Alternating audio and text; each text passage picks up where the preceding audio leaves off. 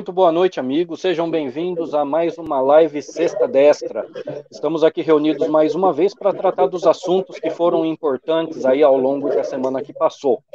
Como sempre a gente pede, né? Eu gostaria de pedir àqueles que ainda não são inscritos no nosso canal, que se inscrevam aqui no nosso canal no YouTube, que deixem o seu like e que também compartilhem o link dessa transmissão com os seus amigos, né, nas suas redes sociais.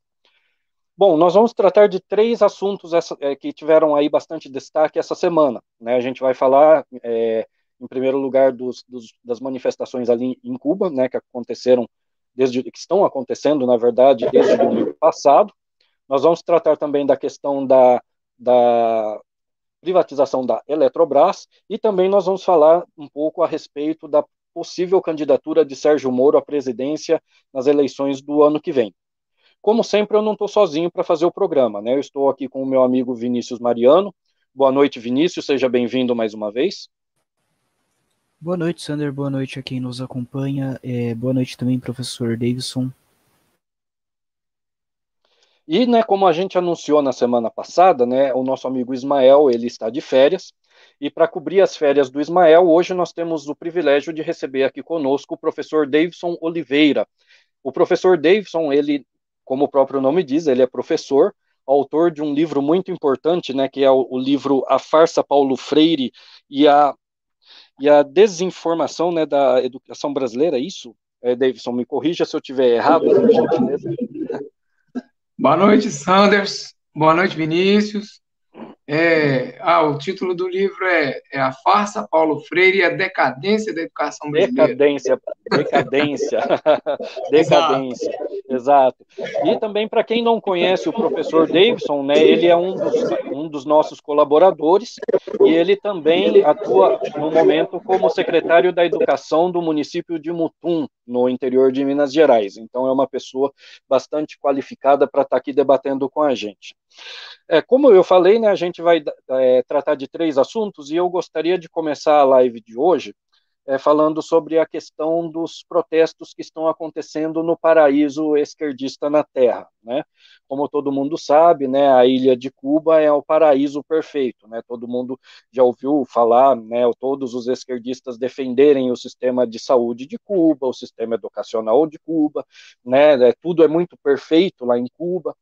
Né? Só que é, a gente viu também que essa perfeição ela é bem falsa, típica da esquerda, né? porque desde domingo passado, desde domingo dia 11, estão ocorrendo várias manifestações em Cuba, né? começaram na capital Havana e se espalharam por várias outras cidades, e são manifestações onde as pessoas estão cobrando providências do governo, não só em relação aos problemas diários, como a falta de comida, a falta de medicamentos e de atendimento médico em plena pandemia de Covid-19, mas as pessoas também estão clamando por liberdade, né? E diante de tudo isso, nós temos visto, né, é, o silêncio sepulcral da esquerda, não só aqui no Brasil, mas a esquerda do mundo, do mundo como um todo, não tem feito não tem feito muito comentário a respeito desse assunto. Parece que falar de Cuba virou um tabu.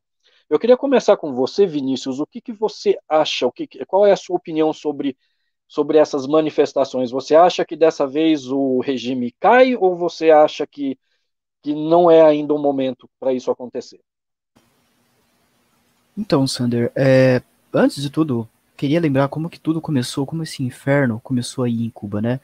É, mais ou menos ali de 1940 a 1959, Cuba era governada por um governo ditatorial do Fulgêncio Batista, e o mercado aí de tabaco e de açúcar, né, que era o, o grande forte de Cuba, era controlado pelos norte-americanos. Havia, claro, desigualdade, né? Ricos andavam aí com seus carros importados e os pobres viviam na pobreza. Com o socialismo, a única coisa que mudou é que não existem mais os ricos e os carros importados. Hoje são todos pobres e miseráveis. É, assim, em, em 1959, o Fugêncio cai e é instaurada aí a ditadura né, do Castro e do Che Guevara, que são recebidos aí é, aos aplausos em Havana. De início, a ditadura do Fidel e, e do, do Che Guevara não professava diretamente o comunismo, embora aplicou aí medidas bem comunistas, tal, como reforma agrária, é, redistribuição de propriedade aos pobres, inclusive essa aí que é a origem do embargo americano que existe né, em Cuba.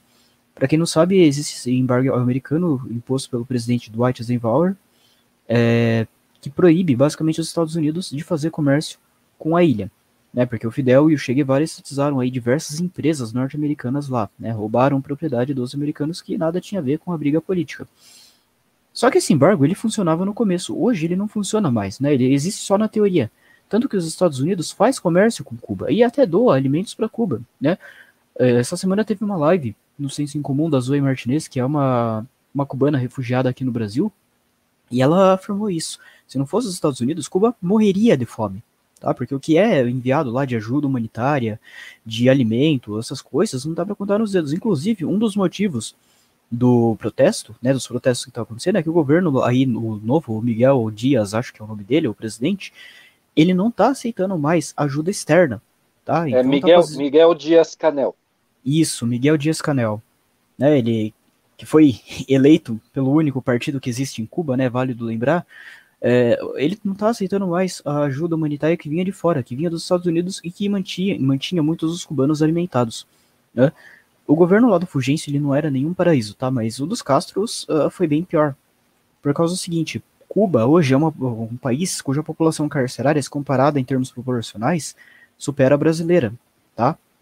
É muito preso político que tem lá em Cuba, é muita gente que uh, é presa simplesmente por criticar o governo, em maio de 2018, a Comissão Cubana de Direitos Humanos informou aí a existência de 120 presos políticos no país, né? Isso que o governo diz, tá? Incluindo mais 40 membros aí da União Patriótica de Cuba. É, o governo nega acesso às prisões dos grupos aí independentes de direitos humanos, ou seja, se ele falasse a verdade, ele deixaria que esses grupos é, entrassem lá para averiguar né, e aí os grupos até acreditam que tenham bem mais, e óbvio que tem bem mais presos políticos nesse lugar mesmo, porque, porque não tem a, a auditoria. Né, é igual você acreditar em dados de coronavírus mandados pela China, coisa que uma colega minha jornalista eh, veio me citar esses dias. Né, a China ela tem poucos mortos, porque ela fez o lockdown desde o começo, não é verdade?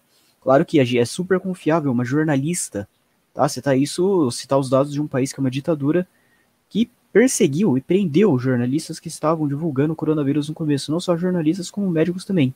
Tá? É, os números, os números da China são tão confiáveis que a própria OMS veio a público através do seu presidente para falar que a China não está sendo transparente com os dados, mas tudo bem. É, você vê, né? E depois que a gente é, aponta isso, nós somos os negacionistas. Mas enfim, é, para a turma aí da esquerda também, como um movimento que fala lá que prisão não é punição, é que adora criticar as condições das cadeias brasileiras, Saiba que as prisões em Cuba, elas estão superlotadas, tá?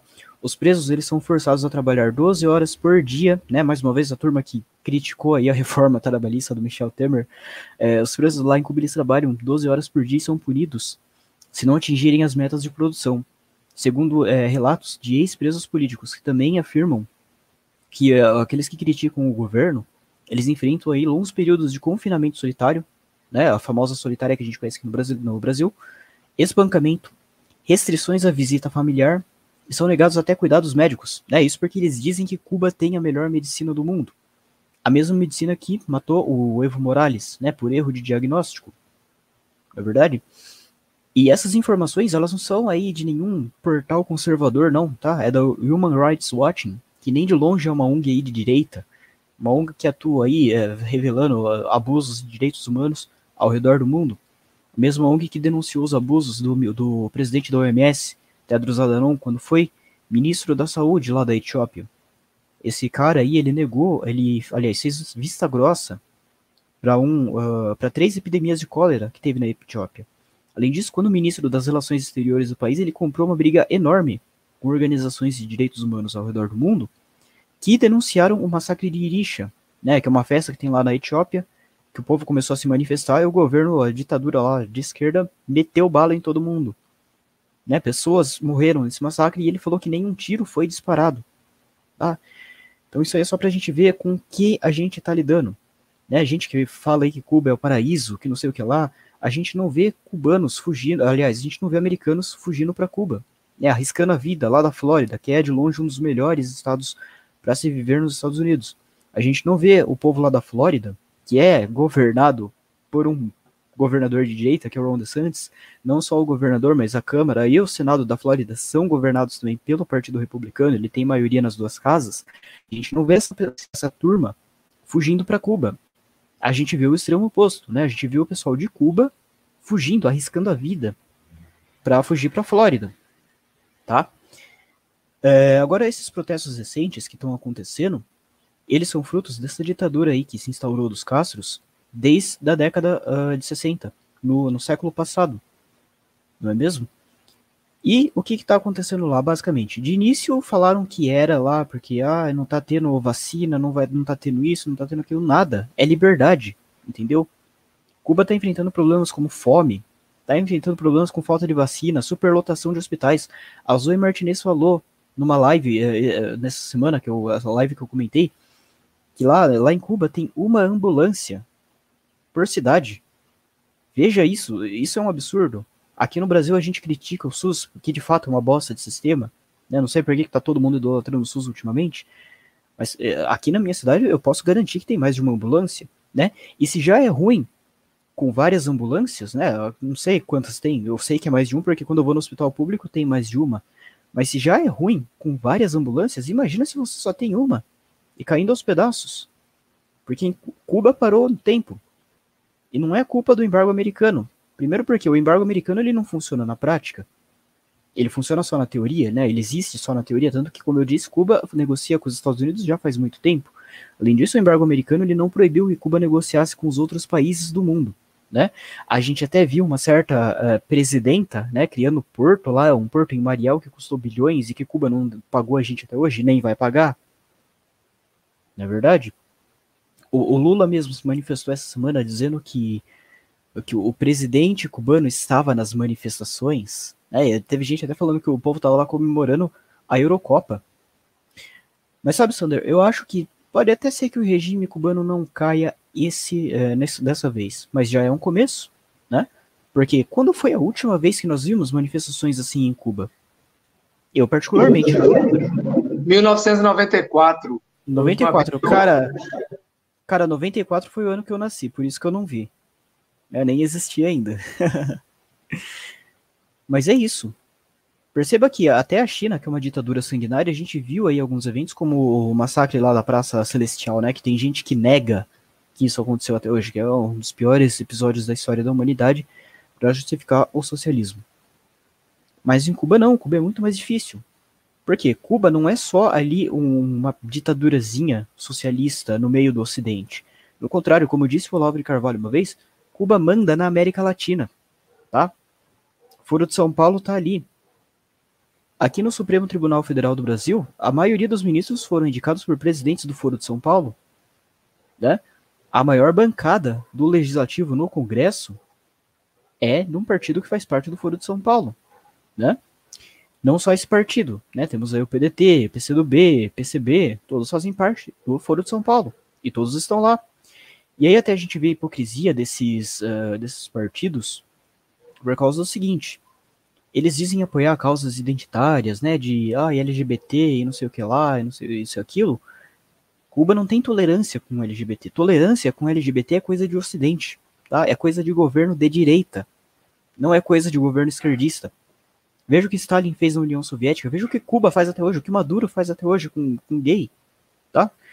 Foi com votos do Partido Conservador na Inglaterra que derrubaram a lei é, que perseguia homossexuais, lei essa que aí perseguiu o Alan Turing, que foi o pai da ciência da computação. Entende? Não é toda uma narrativa construída em volta. Eu não acho que vai cair dessa vez o regime por causa, justamente por causa disso. Não é só ali em Cuba, é a América Latina inteira que está envolvida. Entende? Se cair Cuba, a esquerda do Brasil sente, a esquerda da Argentina sente, a esquerda do México, da Bolívia, da Colômbia, do Peru, que, né, infelizmente o presidente lá ganhou o, as eleições esse ano, com ainda uh, planos de censurar a mídia, explicitamente no plano de governo, tá? Aquela desculpa de democratizar o acesso da mídia, aquelas palavras bonitas que eles usam, não é verdade? Então é isso, André, eu acho que não vai cair dessa vez não, mas a gente já tá vendo o início de algo. Porque os protestos aí de Cuba eles estão sendo organizados pela juventude e geralmente é jovem que faz revolução, né? não adianta negar. Foi assim na Revolução Francesa, foi assim aí na Revolução Russa, foi até no nazismo tinha jovem no meio, é o jovem que faz ali a bagunça, que está disposto a lutar com a polícia. E embora em alguns eventos, como na Revolução Francesa, os jovens estavam fazendo baderna por por causas não muito nobres, né? Porque se você perguntasse para um francês naquela época o que significava liberdade, igualdade e fraternidade, ele não ia saber responder. Mais ou menos o brasileiro que chama os outros de fascista hoje em dia. O que é fascismo? Ele não vai saber te responder, né? Mas em Cuba a gente vê que existe uma causa nobre, que é a derrubada do socialismo na América Latina. Né? Para quem acha que o socialismo não existe na América Latina, tá ali Cuba, a prova. Tá ali Maduro na Venezuela, tá ali o, a Cristina Kirchner na Argentina. A gente vive sim uma ameaça, né? O Brasil só não tá nessa linha porque o Bolsonaro foi eleito em 2018. A gente viu que o plano de governo do Haddad, inclusive em 2018, talvez era um dos mais diabólicos que existiam, né? E até em Constituição Nova ele falava. Agora, você imagina o partido ligado aí ao Foro de São Paulo, que desviou bilhões da, da para montar um esquema de poder, criando uma nova constituição. Né, esse partido ele já manda no Supremo Tribunal Federal, né? O tal do Daniel lá parece que ele tem os contatos. É, você imagina o que seria a forma diabólica que seria ter esse partido na presidência da República, com a maioria da Câmara, com uma bancada relevante no Senado e com a maioria no Supremo Tribunal Federal? É suicídio. Né? O Brasil seria Cuba se Haddad tivesse ganhado. Essa é a verdade. Só não foi porque Bolsonaro está no poder. É isso que eu acho. É, Vinícius, eu queria só é, ver com você. É, eu acho que que merece talvez uma correção. Na, quando você mencionou o, o, Evo Morales, eu acho que você queria dizer o Hugo Chávez, não era? É, o Hugo Chávez. Eu, Sander, eu sempre confundo esse monte de socialista latino-americano, que para mim eles têm a mesma cara, tá? Tirando o povo aqui do Brasil, que a gente, infelizmente, tem que conviver todo dia, né? Lula, Fernando Henrique, Aí a gente acaba decorando, mas é esse, esse mesmo, é o Hugo Chaves, não é o Evo. Hugo o Evo tá vivo, inclusive. É, o Evo, o Evo tá vivo, então. É por isso que eu fiz a, a eu queria fazer essa só essa, essa correção para a gente não matar o cara antes da hora. Mas e você, professor, o que, que você acha, né, diante de tudo isso que, que a gente tem visto, né, e diante aí do, do que o Vinícius comentou, você acha que, que o, o regime cubano está caminhando para o fim ou você acha que eles ainda vão conseguir dar a volta por cima e permanecer por mais tempo? Boa noite a todos, boa noite ao pessoal que nos acompanha aí na revista Vida Destra, pelas redes sociais. E, Sander, a, a minha opinião, minha análise acerca dos acontecimentos em Cuba é, me levam a crer que não ocorrerá uma queda do regime. E as razões, é, talvez nós brasileiros já sejamos letrados para responder as razões pelas quais nós não cremos que o regime comunista de Cuba caia com esses protestos. E a primeira razão, evidentemente, todos vocês vão entender que o povo cubano está desarmado. Nós já sabemos disso, né? É impossível você enfrentar o exército de Cuba, enfrentar o exército do Partido Comunista, sem que você tenha armas. É simples. Ontem nós, eu acompanhava o Constantino falando sobre, sobre isso, num, num videozinho de quatro minutos, ele resumiu muito bem.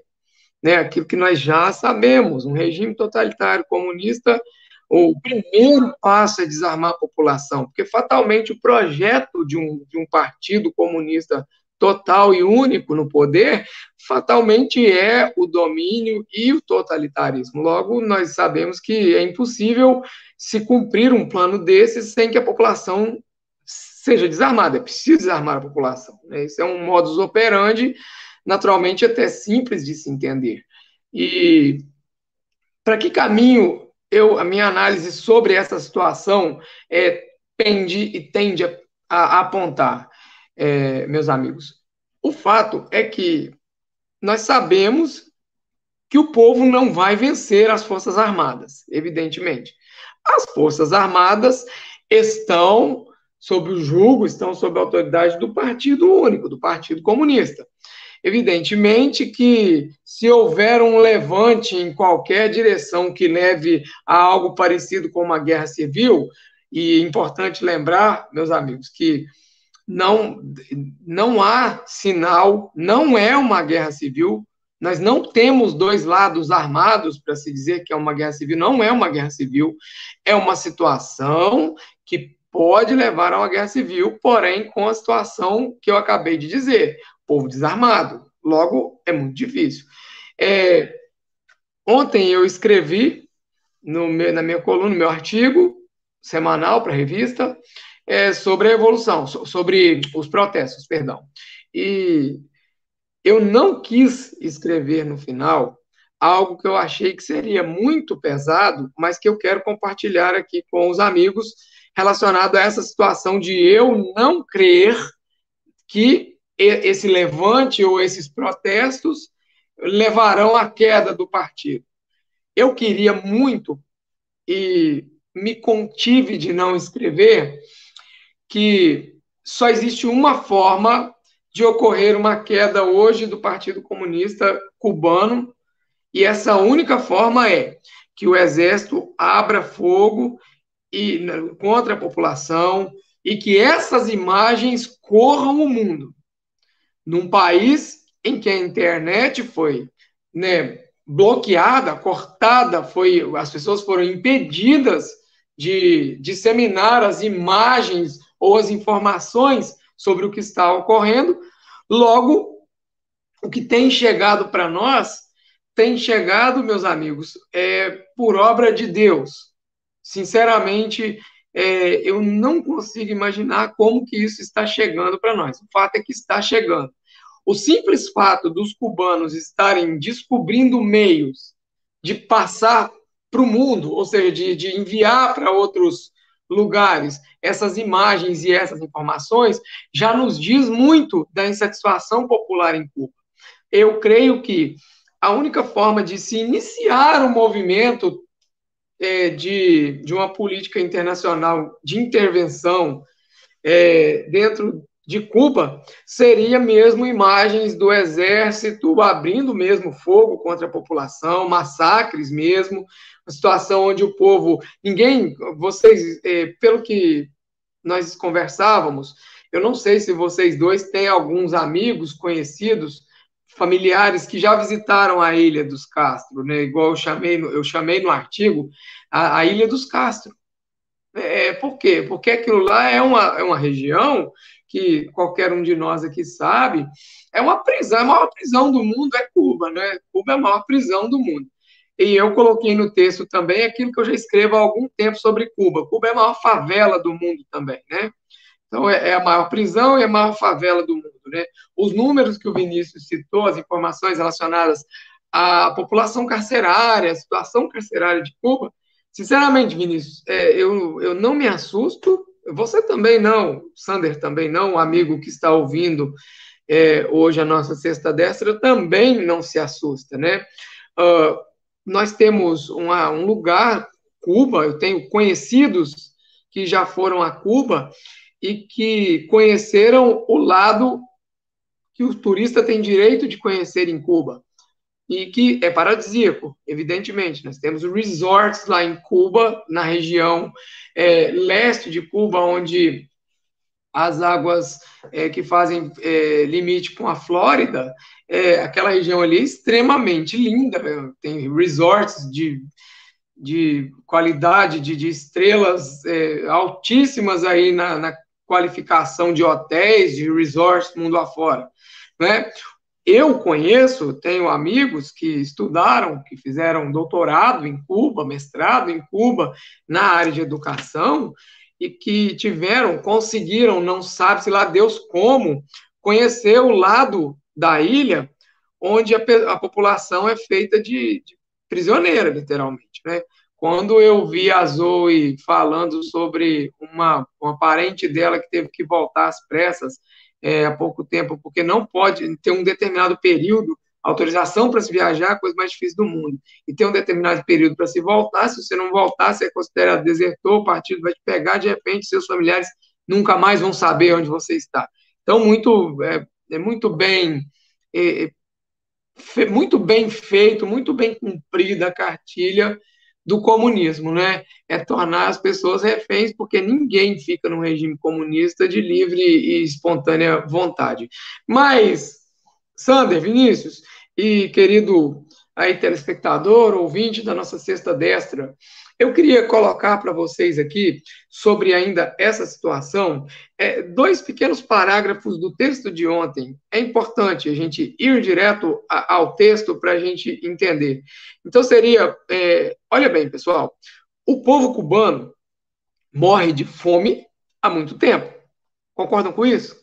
O povo de, de Cuba, a miséria é total. Ontem, eu não me, não me recordo se foi a Zoe que falou na live, Sander, que uh, a, uma avó dela recebeu uma coxa de frango para sobreviver de proteína, ração de proteína dela, uma coxa de frango, algo assim, né, Vinícius? Eu, eu, eu não me recordo se ela falou isso, se foi a Zoe, quem, quem falou.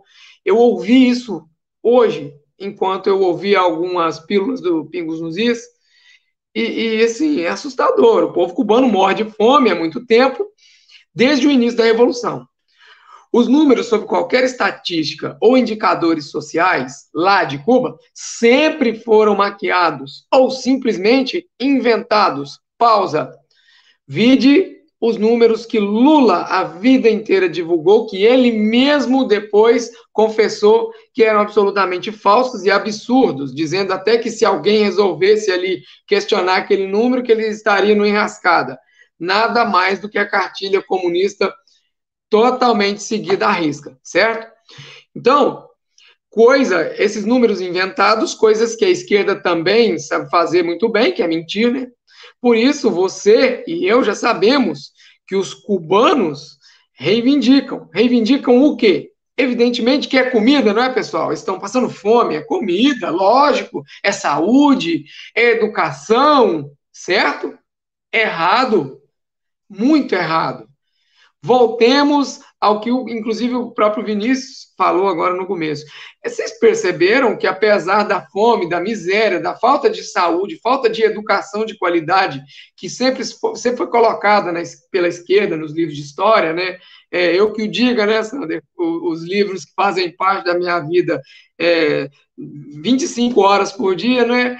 É, pois é. Eles esse, os livros do MEC sempre pintaram Cuba como um paraíso, né, romantizado, essa história que o, o Guilherme Fiuza sempre gosta de colocar no Pingos nos Is, é, esse romantismo que se cria em cima da, das revoluções socialistas mundo afora, né? romantismo criado por socialistas do Leblon, socialistas da Vila Madalena, né? É, esse pessoal que não acostumou Vinícius e Sanders pa passar as dificuldades que eu creio que vocês dois e eu também já passamos na vida, né? É, tomar aqui em Minas a gente fala a, a, aquela esfrega que a vida nos dá. É, a gente às vezes toma algumas esfregas da vida. É, então, para quem pensou que o povo de Cuba está gritando por comida, por saúde, errado, pessoal, errado. Não é essa a pauta. Essa gente grita por liberdade. Pasmem-se. Um país devastado pelo comunismo naturalmente reivindicaria, em primeiro lugar, comida. Claro. Disso todos sabemos. Afinal, o comunismo só consegue chegar a isso a fome. É fato. Primeira necessidade humana: alimento, comida. Ah, mas o povo não está gritando por comida ou saqueando armazéns, mesmo porque nunca houve fartura de comida em Cuba a ponto de terem armazéns para serem saqueados. Eles gritam por liberdade. Liberdade. Isso, por si só, deveria ser motivo de uma mobilização de nações livres em prol, de, em prol desse povo. Esses são os dois parágrafos que eu queria destacar, que estão é, no meio do texto. E ao final eu vou dizer assim: assim, se você entender o recado deste texto, preste atenção. Para o Brasil, para você que está ouvindo agora a, a Sexta Destra, preste bastante atenção. O recado de Cuba é um recado que já vem dado há cinco ou seis décadas. Gente, em 1961, que foi oficialmente instalado o regime que a gente conhece hoje, apesar da revolução ter acontecido a partir de 59, né? Mas uh, o que, que a gente aprende com isso, nós brasileiros? Se você entender o recado, preste atenção. Brasil, voto impresso e auditável para 2022 é a barreira entre a liberdade e a miséria do comunismo. E para todos aqueles que falaram no passado que tratavam pessoas, por exemplo, como Olavo de Carvalho, como demagogos, como teóricos da conspiração, preste atenção, pensem nos venezuelanos que vibraram com a ascensão do Hugo Chávez, mais aproximadamente 20 anos atrás. E eu vi isso nas redes sociais. E hoje vem seus filhos comendo lixo. Lute pelo seu país. Nem o STF, nem partidos políticos, nem grupos globalistas são donos do Brasil. Se for preciso acabar com o campo de ação desses malditos, que seja feita a vontade dos verdadeiros donos do país, que são as pessoas, o povo. Então preste bastante atenção. O que nós vemos hoje em Cuba, vai cair o regime? Não, pessoal, não vai cair, mas já é um grande passo rumo a uma liberdade que nós sabemos que hoje essa liberdade perdeu um grande aliado, que era o Donald Trump. Evidentemente, nós sabemos que o Trump era um, um, um dos baluartes que poderiam é, iniciar o processo, talvez, de descomunização de Cuba a partir da ajuda internacional. Ele encabeçaria, sim, eu tenho certeza. E eu não estou falando em conflito, pessoal.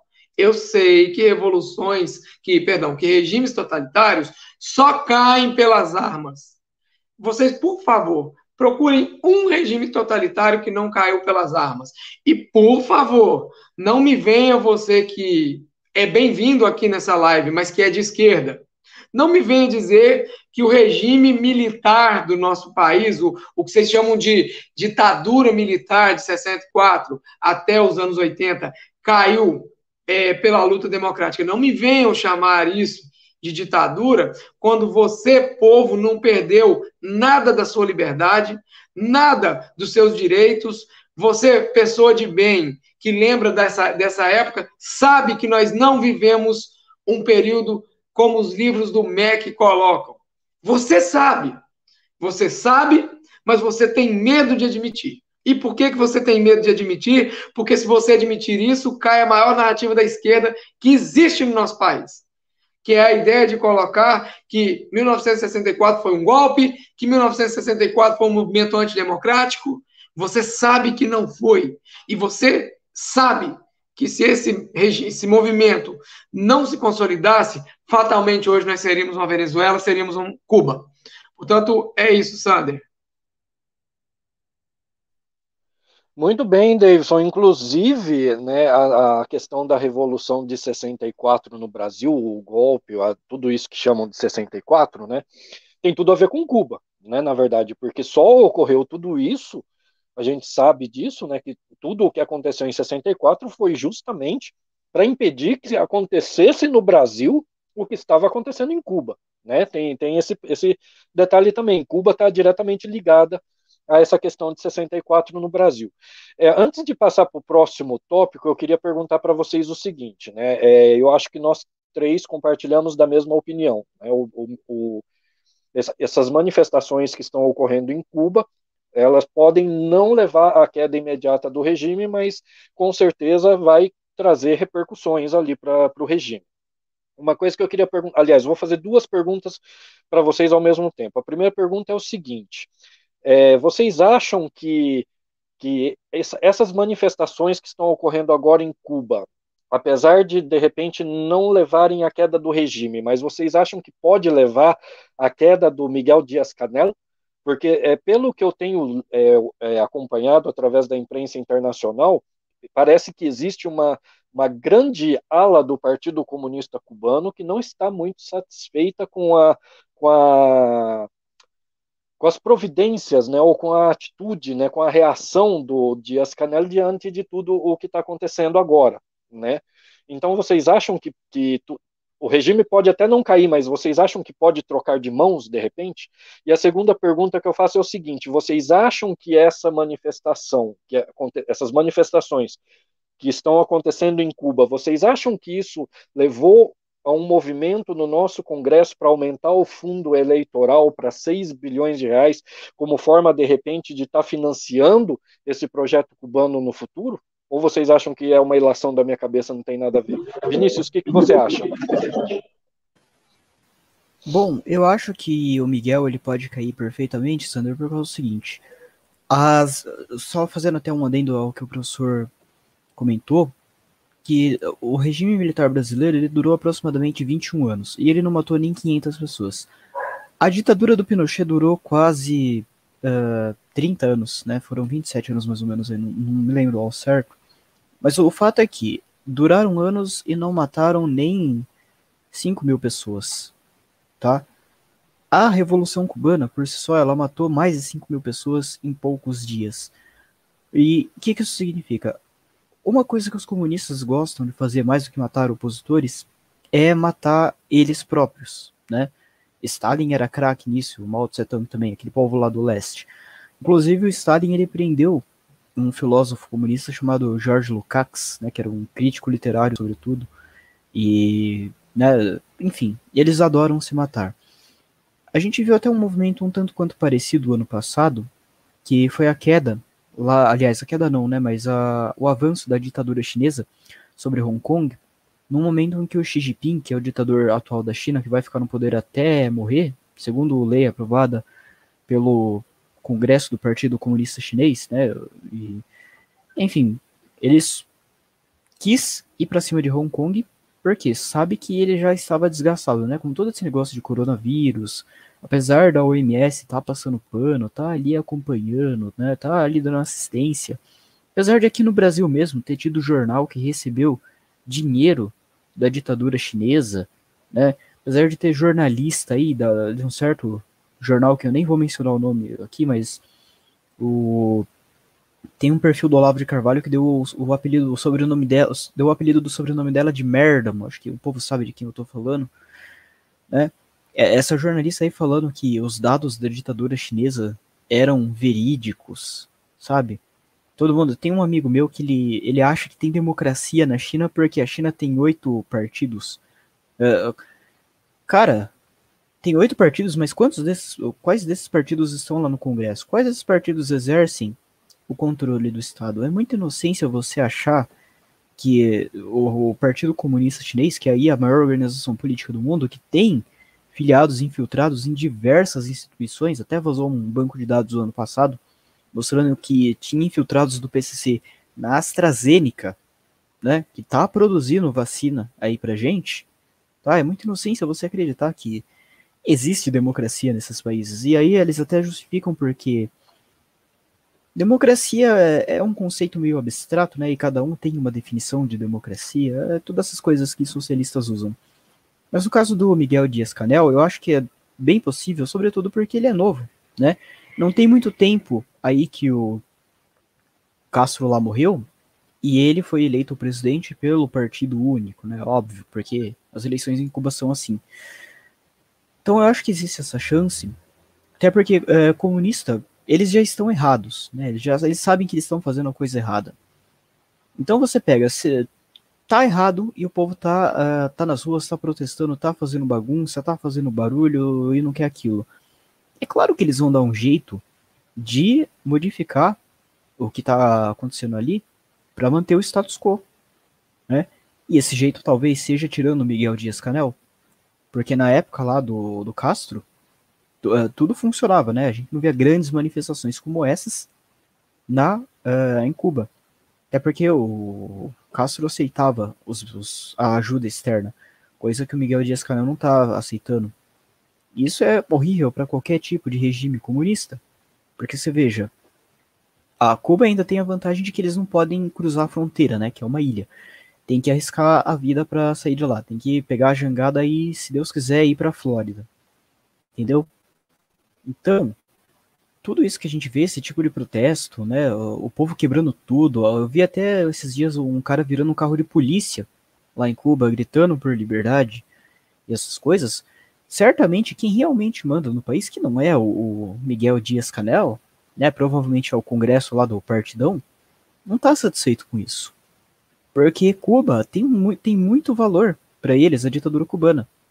E não é só, como eu disse, não é um negócio que se restringe ali à ilha. É a América Latina inteira. né? É Brasil, é Argentina, é México, é Honduras, né? Também tem uma ditadura lá. Talvez até o povo lá do Partido Democrata dos Estados Unidos, que nos últimos 30 anos tem dado uma guinada à extrema esquerda. A gente vê nomes aí como aquela Alexandra Ocasio-Cortez, né, que se diz uma uh, socialista democrática, né, como se isso fosse possível. Né? Vai falar em democracia lá em Cuba para ver o que, que te acontece. Né? Pergunta se algum deputado lá ou o presidente quer democracia. Teve até uma matéria no Globo que saiu na última eleição falando que Cuba elegeu 600 deputados dentre 600 candidatos. Isso é praticamente um escárnio, entendeu? É, é, eles zoam da cara da gente. E aí, se você falar ainda que o socialismo existe, ele, você vai ser taxado como um analfabeto funcional, né? Tem até ainda uma entrevista de uma cientista política aí que ela deu pro UOL, nem lembro o nome dela, mas ela falou que você falar em socialismo no Brasil, né, o Fernando Haddad ganhar a eleição seria o Brasil socialista? Isso faria, nas palavras dela, os cientistas políticos uh, sangrarem os ouvidos, né, porque o socialismo supostamente morreu. Tudo bem que ele acontece em Cuba, ele acontece na Venezuela, o Partido dos Trabalhadores aqui, que é um partido que tem entre os seus objetivos, segundo seu estatuto, lá no primeiro artigo, o objetivo de instaurar o socialismo democrático né, ele tem a maior bancada. Mas se você fala que socialismo existe, você é taxado como um louco, como um teórico da conspiração, né, como um maluco. E, e tudo isso que a gente vê está tá acontecendo. Não só no Brasil, claro, tem lugares bem piores que a gente, como a Venezuela, como a Argentina, como a, acho que a Colômbia ou a Bolívia, não sei agora quem que ganhou ano passado, como o Peru, o presidente lá do Foro de São Paulo ganhou esse ano, né? Então, Sander, eu acho que o, o Dias Canel, se ele não conseguir controlar essa crise muito bem controlada, acho que algo que sinceramente ele não vai, acho que não vai conseguir, porque hoje a informação ela é mais descentralizada. É, acho que ele tem grandes chances de não ser mais o presidente daqui a alguns anos, né? Ou talvez daqui a alguns meses, porque hoje tudo acontece mais rápido devido à internet, devido ao, ao fluxo de informação que a gente absorve diariamente, tá? Agora, ele caindo também seria uma possibilidade para derrubar o regime cubano, né? Porque, convenhamos, ditaduras socialistas não têm alternância de poder. Não é típico delas. Basta ver lá a ditadura do Stalin, quanto tempo durou. A ditadura do Ceausescu lá na Romênia também, quanto tempo durou e que foi derrubada graças a uma, uma mega manifestação do povo, né? Ou uma desobediência civil, eu diria, que é o que está acontecendo agora em Cuba, né? Então, uma vez que ele caia, o regime enfraquece, querendo ou não, por mais que tenha aí toda essa turma aí de PT, de PSOL, de PDT, né, o partido lá de Cuba, mesmo o Partido Comunista, é uma, uma possibilidade. Uma coisa é fato, o regime cubano ele não vai durar para sempre, tá? Vai chegar uma hora em que a gente vai ter acesso aí às impressoras 3Ds, né, como diz o, um canal aí que eu acompanho de ciência de dados, ele falou o seguinte, quando a gente de fato tiver acesso às impressoras 3D e as pessoas começarem a imprimir armas nas casas, o Estado não vai poder fazer nada contra. Né? Então a gente vê que vai ter uma grande mudança na ordem social, sobretudo. Não só das ditaduras, mas também nos países democráticos. Né? Essa turma aí que se diz contra o desarmamento, contra o armamento, porque, né, por todas aquelas questões mais idiotas possíveis, né, porque confiam no Estado. Aqui no Brasil, o mesmo Estado né, o, que é controlado pelas pessoas lá de Cuba, elas não vão ter muito o que fazer também.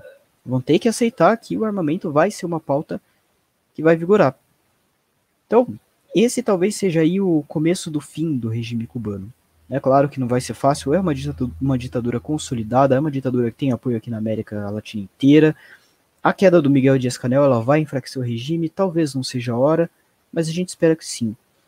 E quanto ao a essa bagunça aí ter é, incentivado discussões aqui sobre o fundo partidário, eu acredito que pode, ser, pode ter uma boa possibilidade por causa do seguinte: quem que vai ser o mais beneficiado pelo fundo partidário em 2022? O Partido dos Trabalhadores.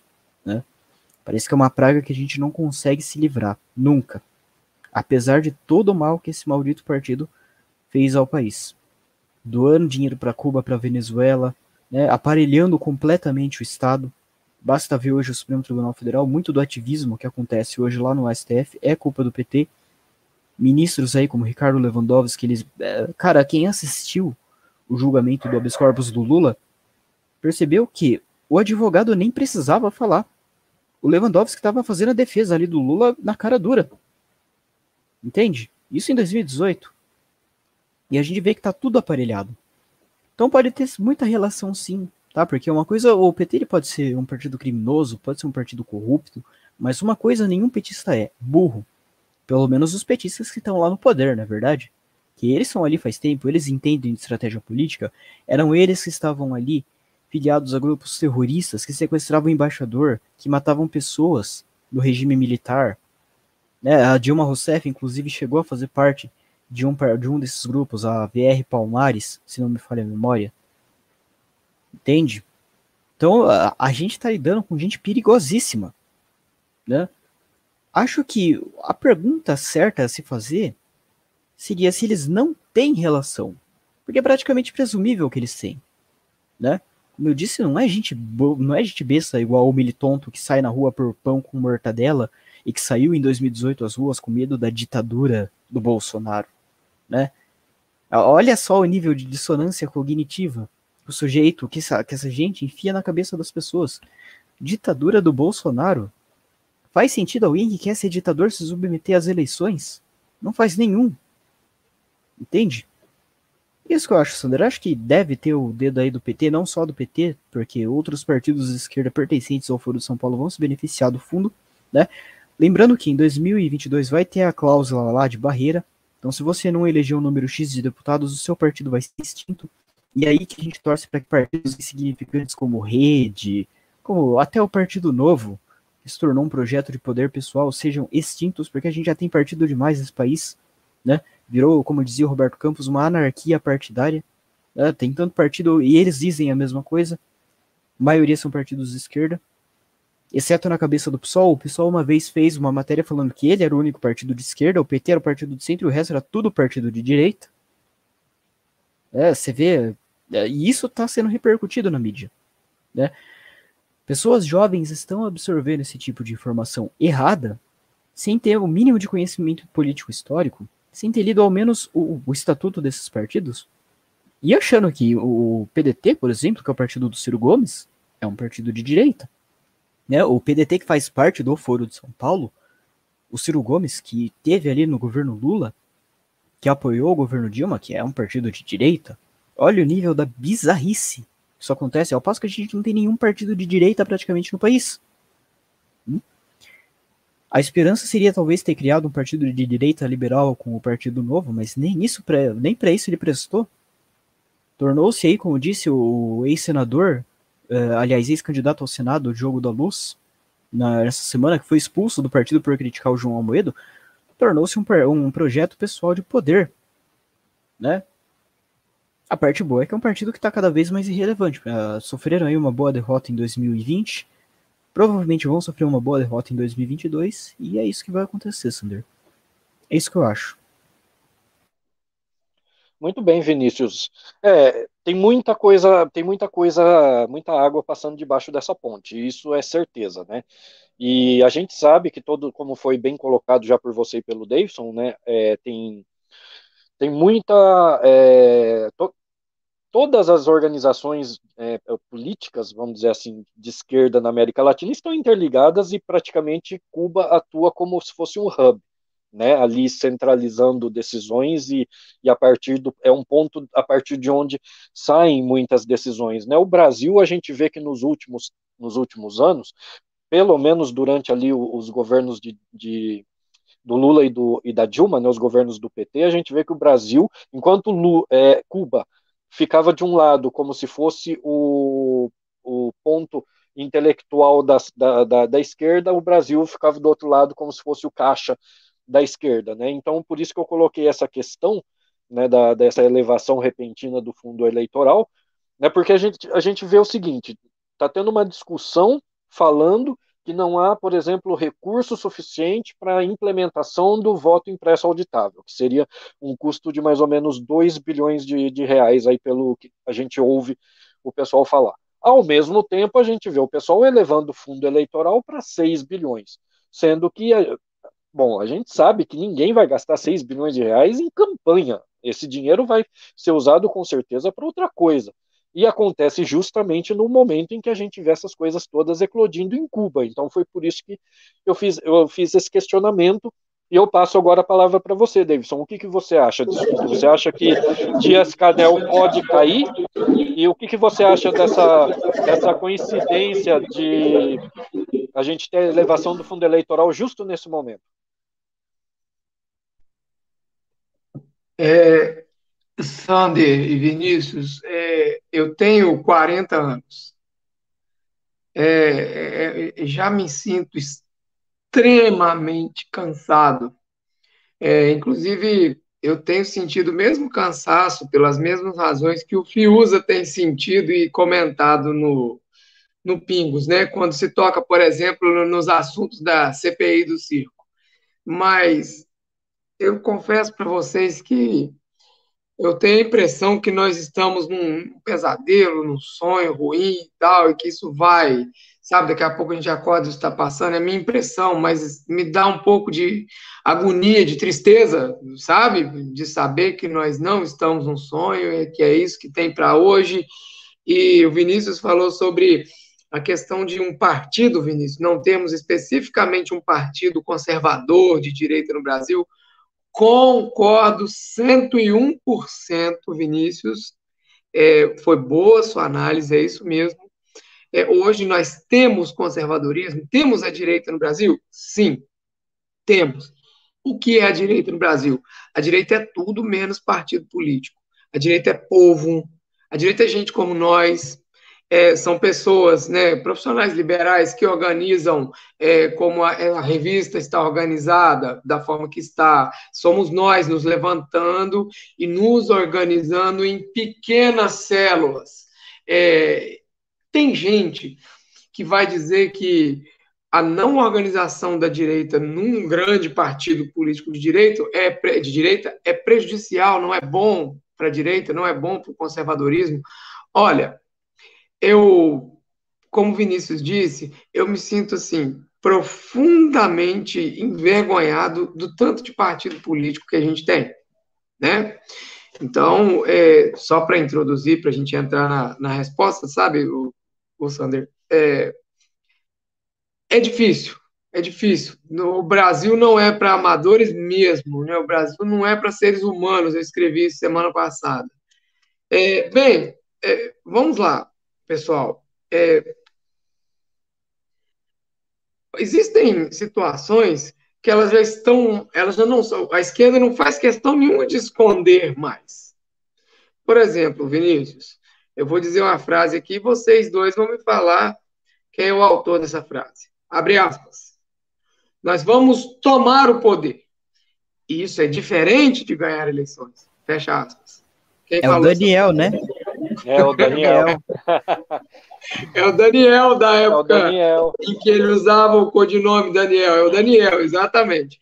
Pois bem, Zé Dirceu, é, ele foi muito sincero Assim como o Lula foi quando falou, nós não vamos roubar mais o povo, nós não vamos mais roubar o povo, nós não vamos roubar mais tanto assim. Aquele, aquele candidato da cidade de. É aqui até próximo da minha cidade, tá, Sander? É um candidato a vereador que disse: nós vamos fazer muito e roubar pouco. Lembra dele? Ah, eu lembro. eu lembro. É, é, é, Laje do Muriaé, patrocínio de Muriaé. Eu não me lembro qual das duas cidades, mas as duas são relativamente próximas, estão aqui na minha região. Né, 200 e poucos quilômetros, o que para nós aqui em Minas, menos de mil quilômetros é logo ali. É, então, vamos ao Dias Canel. O, o Miguel Dias Canel, ele é para o Partido Comunista lá em Cuba hoje o que o Fernando Haddad é para o PT aqui no Brasil. Eu explico por quê. Vocês já perceberam que na ausência, na impossibilidade do Lula candidatar, o nome é o, o Haddad. Em Cuba, na ausência do Raul, é o segundo nome do Partido Comunista é o Dias Canel. E a pergunta que o Sander, Sander fez é: se o Dias Canel, Miguel Dias Canel, cai ou perde força nesse momento. Vinícius teve uma opinião e nós, conservadores, convivemos muito bem com opiniões é, diversas, né, diferentes. Né? Eu tenho uma visão de que, pela posição que ele ocupa hoje, pessoal, sendo um regime, eu não sei se vocês concordam, mas todo regime totalitário, os seus líderes não confiam nem nas próprias esposas nem nas próprias esposas. Se vocês olharem a história do Stalin, é, é assim, é, é, é demoníaco, é uma coisa demoníaca.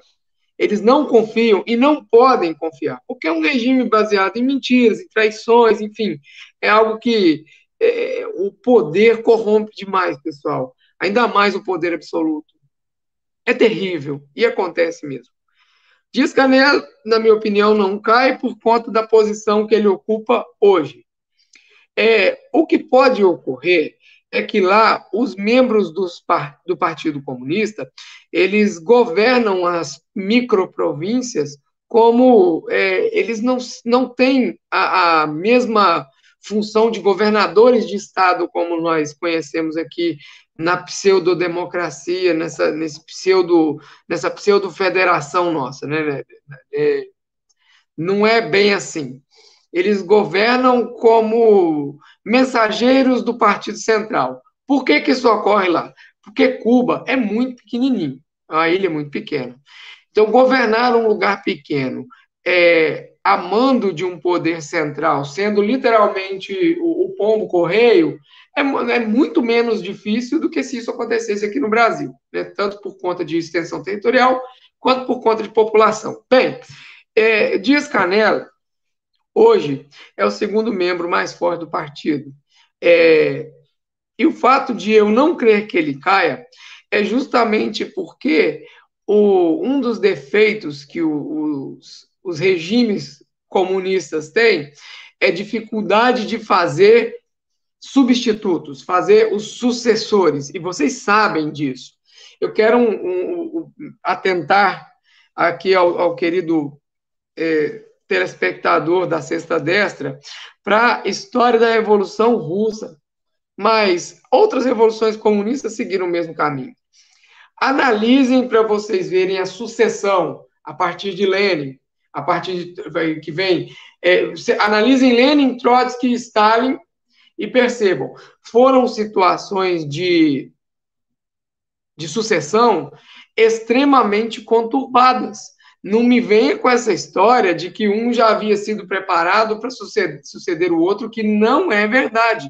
Vocês vão perceber o negócio. Lula não pôde ser candidato no Brasil. Logo, Haddad vem como aquele, aquela suposta, né, já que não é Lula, é Haddad. A pergunta que eu faço aos amigos: qual é a importância do Haddad? Se vocês me disserem que foi ministro da Educação, prefeito de São Paulo, e essa é a importância dele na sucessão, suponhamos depois que Lula for para o Beleléu, for para os braços do capeta, uh, eu, o, o, Haddad, qual foi, qual o capital político que o Haddad carrega com ele? Digamos, por exemplo, o, o carisma do Haddad com, o, com a militância, como que vocês dois conseguem comparar o poder que o Lula tem com a militância com o poder que o Haddad tem com a militância? O Haddad é, é, é insignificante a importância que ele tem com a militância comparada com a do Lula. Ou seja, hoje, se o Lula hoje é, vier a falecer ou, ou não, não, não disputar a eleição, eu garanto a vocês, o PT não tem um substituto. E o, o Dias Canelo é a mesma situação. Hoje não há um sucessor. Logo, existem grupos que apoiam e muito a estadia dele, a permanência dele no poder. Eles vão reprimir essa, esse levante, esses protestos. Eles já estão reprimindo. Não, não esperem que números virão de Cuba para que nós aqui saibamos. Não esperem que é, algum órgão do governo né, vá divulgar algum número, esperem só informações, essas informações vão chegar com números desencontrados, porque é a população que está conseguindo sinal de internet que vai começar a falar disso para o resto do mundo, certo? Então, eu não creio que ele cai, porque eu creio agora, como eu disse no começo, eu creio na repressão da, do movimento e creio até que Dias Canel pode se fortalecer se acaso essa repressão tiver sucesso. Se essa repressão tiver sucesso, Dias Canel se fortalece. É uma opinião que eu tenho, que, como eu disse ao Vinícius, são, é, é, é muito positivo que a gente possa fazer esse contraponto. Mesmo porque o que o Vinícius colocou é absolutamente inteligível.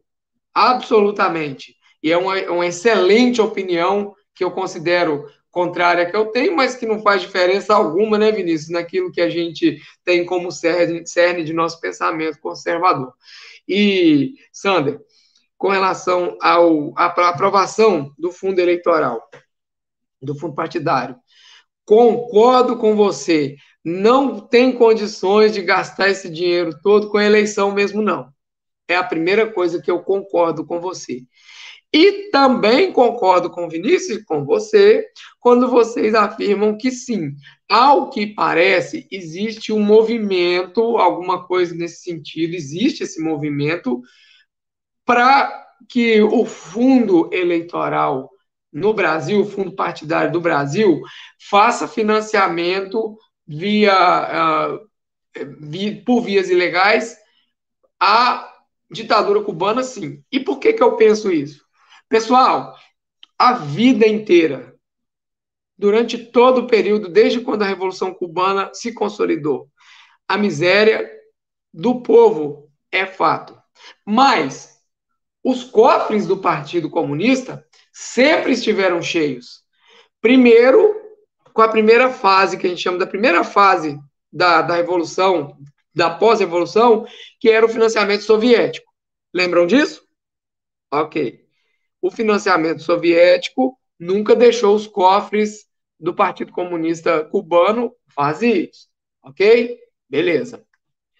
A segunda fase, depois que a União Soviética caiu de podre, o regime cubano passou a ser financiado pelos partidos ligados ao Foro de São Paulo.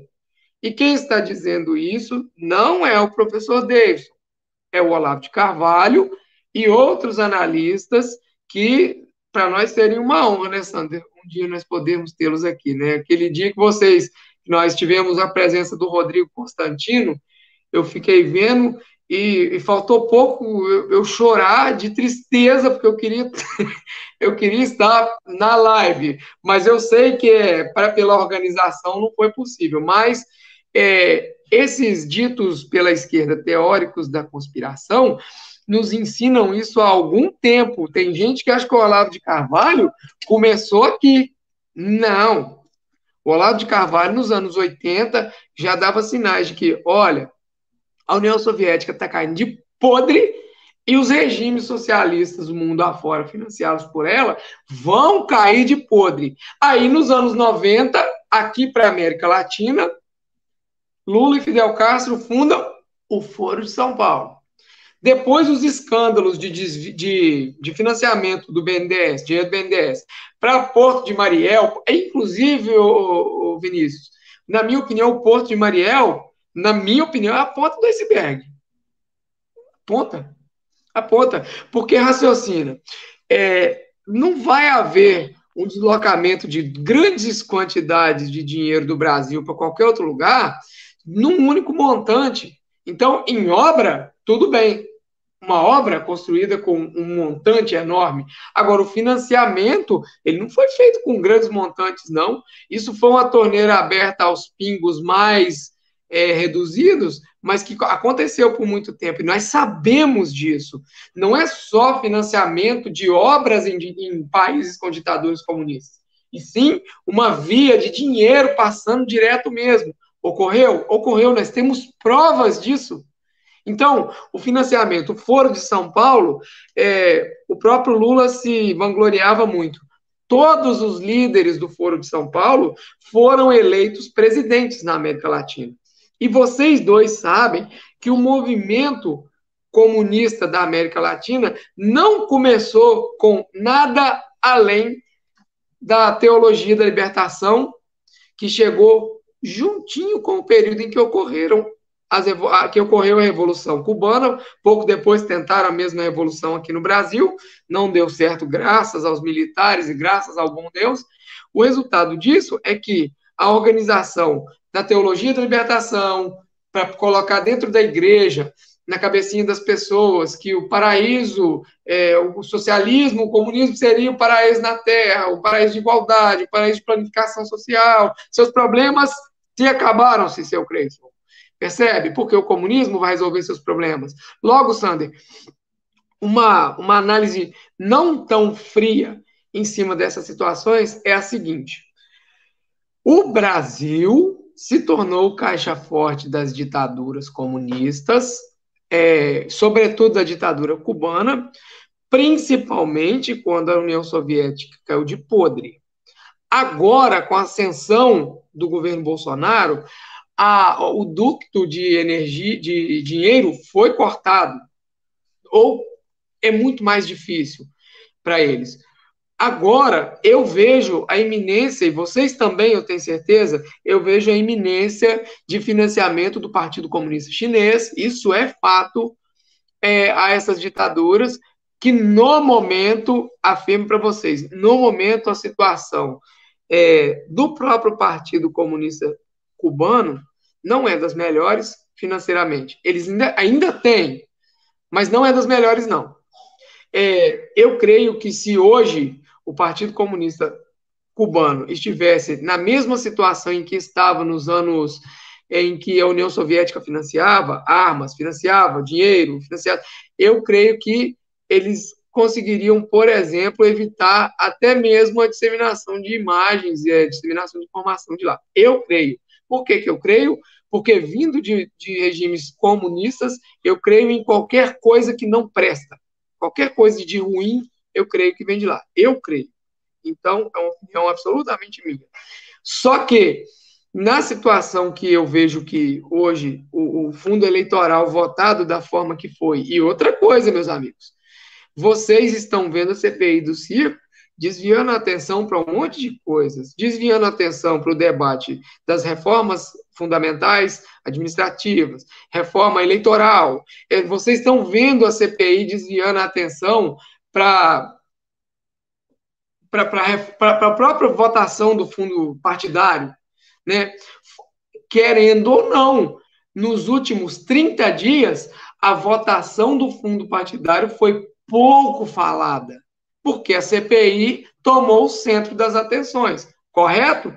Correto.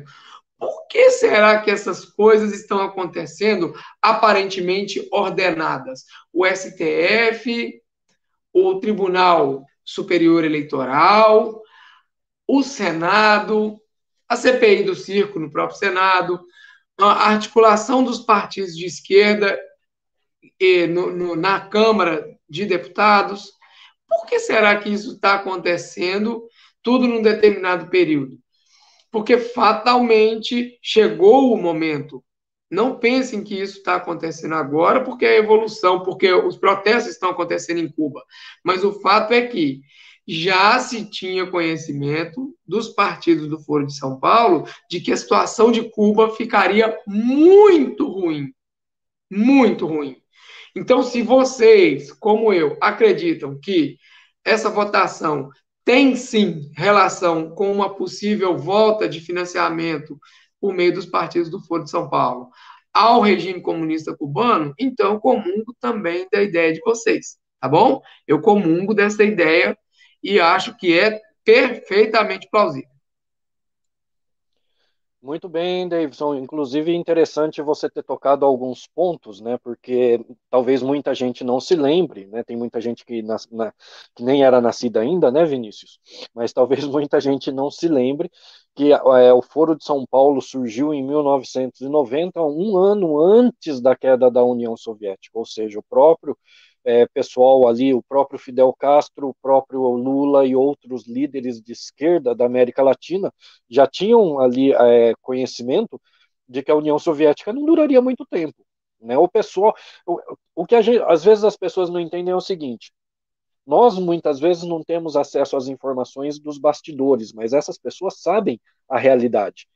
Eles vendem para a gente uma imagem, mas eles sabem qual é a verdade. Eles não foram pegos de surpresa por essa situação em Cuba, como o Davidson bem colocou. Eles estavam acompanhando e sabiam que mais cedo ou mais tarde essa situação ia acabar explodindo, né, chegando ao ponto que está. Por isso que o pessoal tem se mexido bastante é, nessa direção.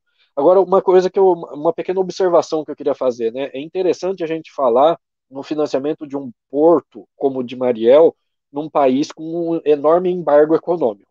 Né?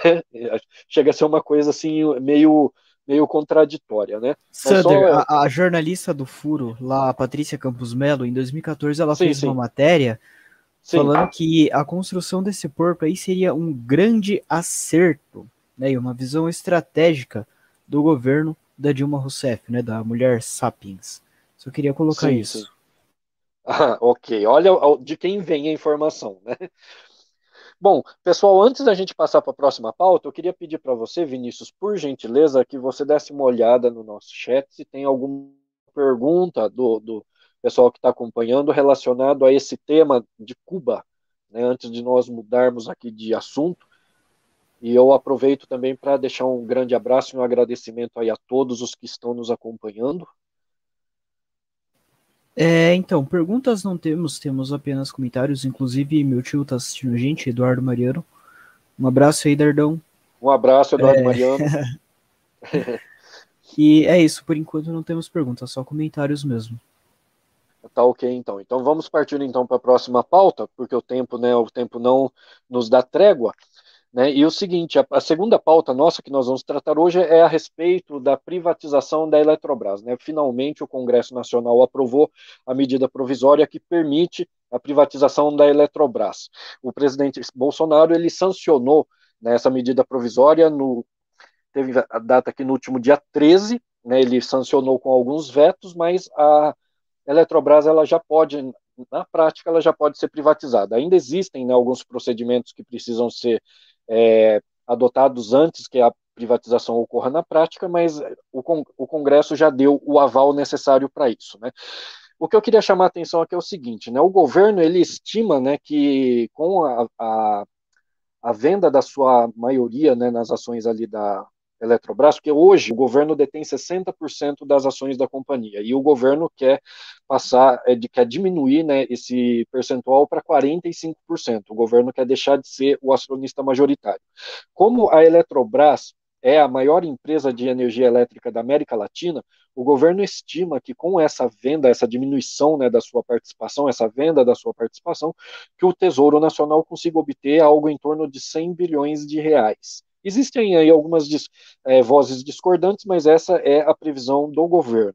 O governo também estima que poderá haver uma redução de até 7% nas contas de energia elétrica, mas existem críticos que dizem que não, que não vai ocorrer redução na conta de energia elétrica, justamente pelo fato de que essa medida provisória aprovada, ela obriga a construção de algumas usinas termoelétricas movidas a gás em, em regiões do Brasil como Norte, Nordeste e Centro-Oeste, é, regiões onde não há infraestrutura pronta de fornecimento de gás, o que tornaria é, o custo né, de construção, tudo isso é, acabaria sendo repassado para a conta de luz e o consumidor é quem a, acabaria pagando a conta. Né. Agora eu queria chamar a atenção do seguinte, né, essa é a primeira empresa né, que o governo Bolsonaro consegue de fato levar aí para a privatização. Né? A gente sabe que a Petrobras ela já andou aí é, fazendo um plano de desinvestimento, andou é, se desfazendo de alguns dos seus ativos, mas a gente não pode chamar aquilo de privatização, embora algumas das suas subsidiárias, como a BR Distribuidora, por exemplo, ela passou para a iniciativa privada. Mas essa, né, no caso da Eletrobras, é a grande, vamos dizer assim, a cereja do bolo, vamos dizer, pelo porte da empresa e pela maneira como a privatização vai ser feita. Eu queria começar com você dessa vez, Davidson. Eu queria saber o seguinte: o que, que você acha dessa privatização? Demorou para acontecer? Veio em boa hora? Você é favorável? Qual que é seu ponto de vista a respeito desse assunto, meu amigo? demorou para acontecer? Demorou. Veio em boa hora? Veio. Eu sou a favor? Muito! é, é fato, Sander. É, olha, pessoal, eu sou, eu sou adepto do Estado mínimo.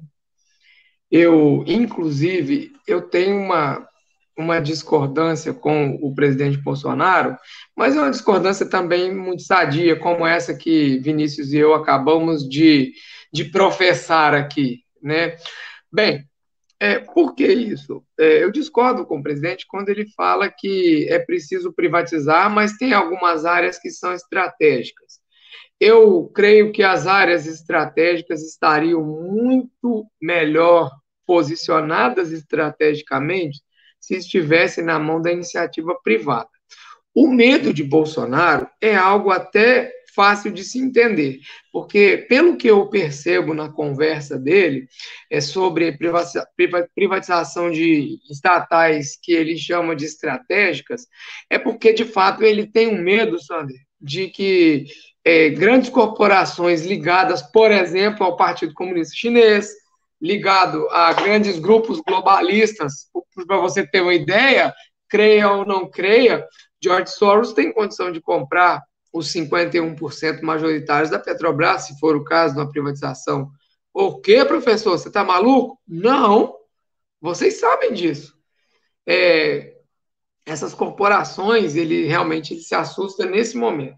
O fato é que a Eletrobras, sendo é, operando no ramo que opera, nós cremos, nós temos é, muitas razões para crer que hoje para o nosso país e pela forma que nós consumimos e pagamos por energia elétrica, eu creio na privatização como um caminho tanto para, é, é, inclusive, para democratizar o acesso. Porque, Sander, o Estado não tem o mesmo interesse de vender energia que uma empresa privada teria. Logo, em regiões onde, por exemplo, a rede elétrica não chega porque o Estado não leva, a iniciativa privada tem o interesse de levar. E eu quero reduzir essa linguagem, esse comentário meu aqui, reduzir a extrema simplicidade para que as pessoas possam, pessoal, é, ter um argumento é, mais simples para poder é, é falar para pessoas mais simples sobre a privatizar o sistema, o, as privatizações.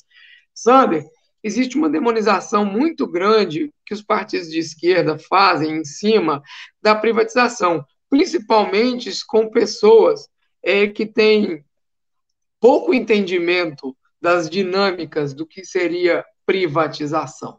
O que eu defendo como defensor do Estado mínimo, como defensor de que é, o Estado não deve ocupar nem dirigir esforços para administrar empresas estatais, eu não eu sou totalmente contra isso, inclusive até contra a, a, a, as estatais em, em, em, áreas ditas estratégicas. Não, não sou a favor, sou contra e tenho mil razões para isso.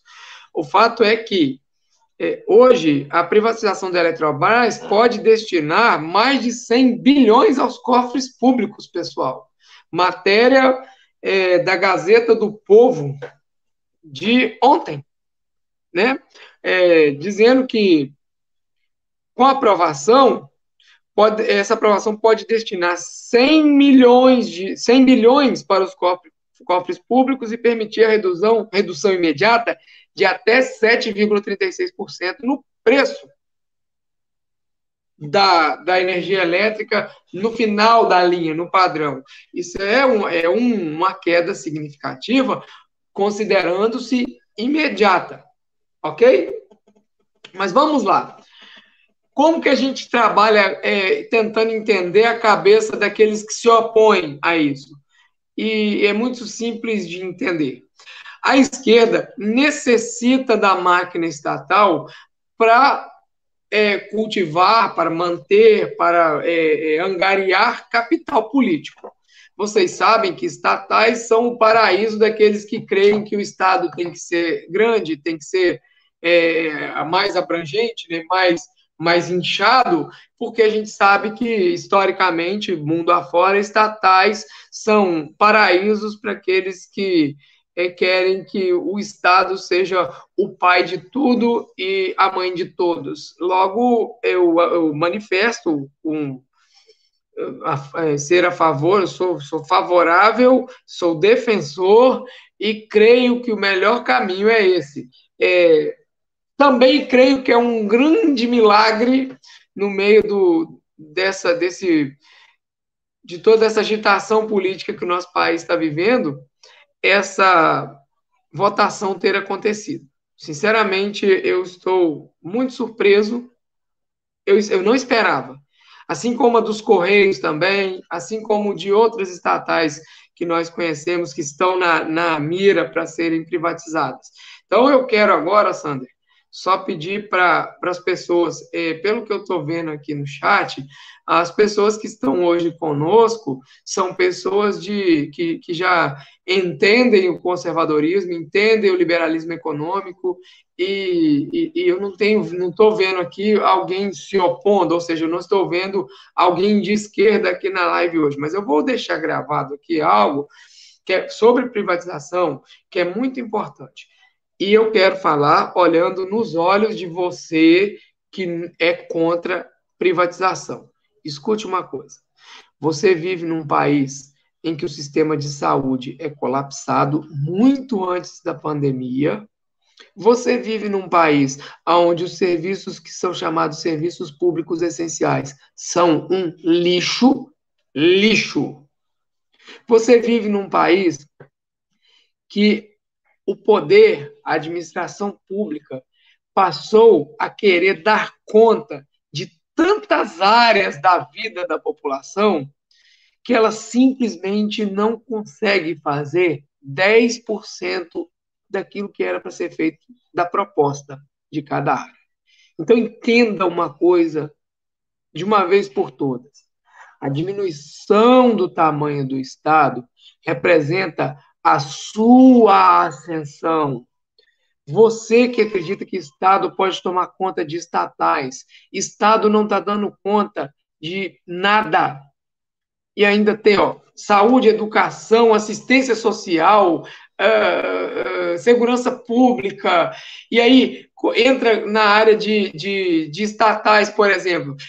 Quer cuidar de minas de energia, quer cuidar de, de educação, meus amigos, a independência de um povo do Estado só leva esse povo a crescer. Então, você que é contra, preste atenção.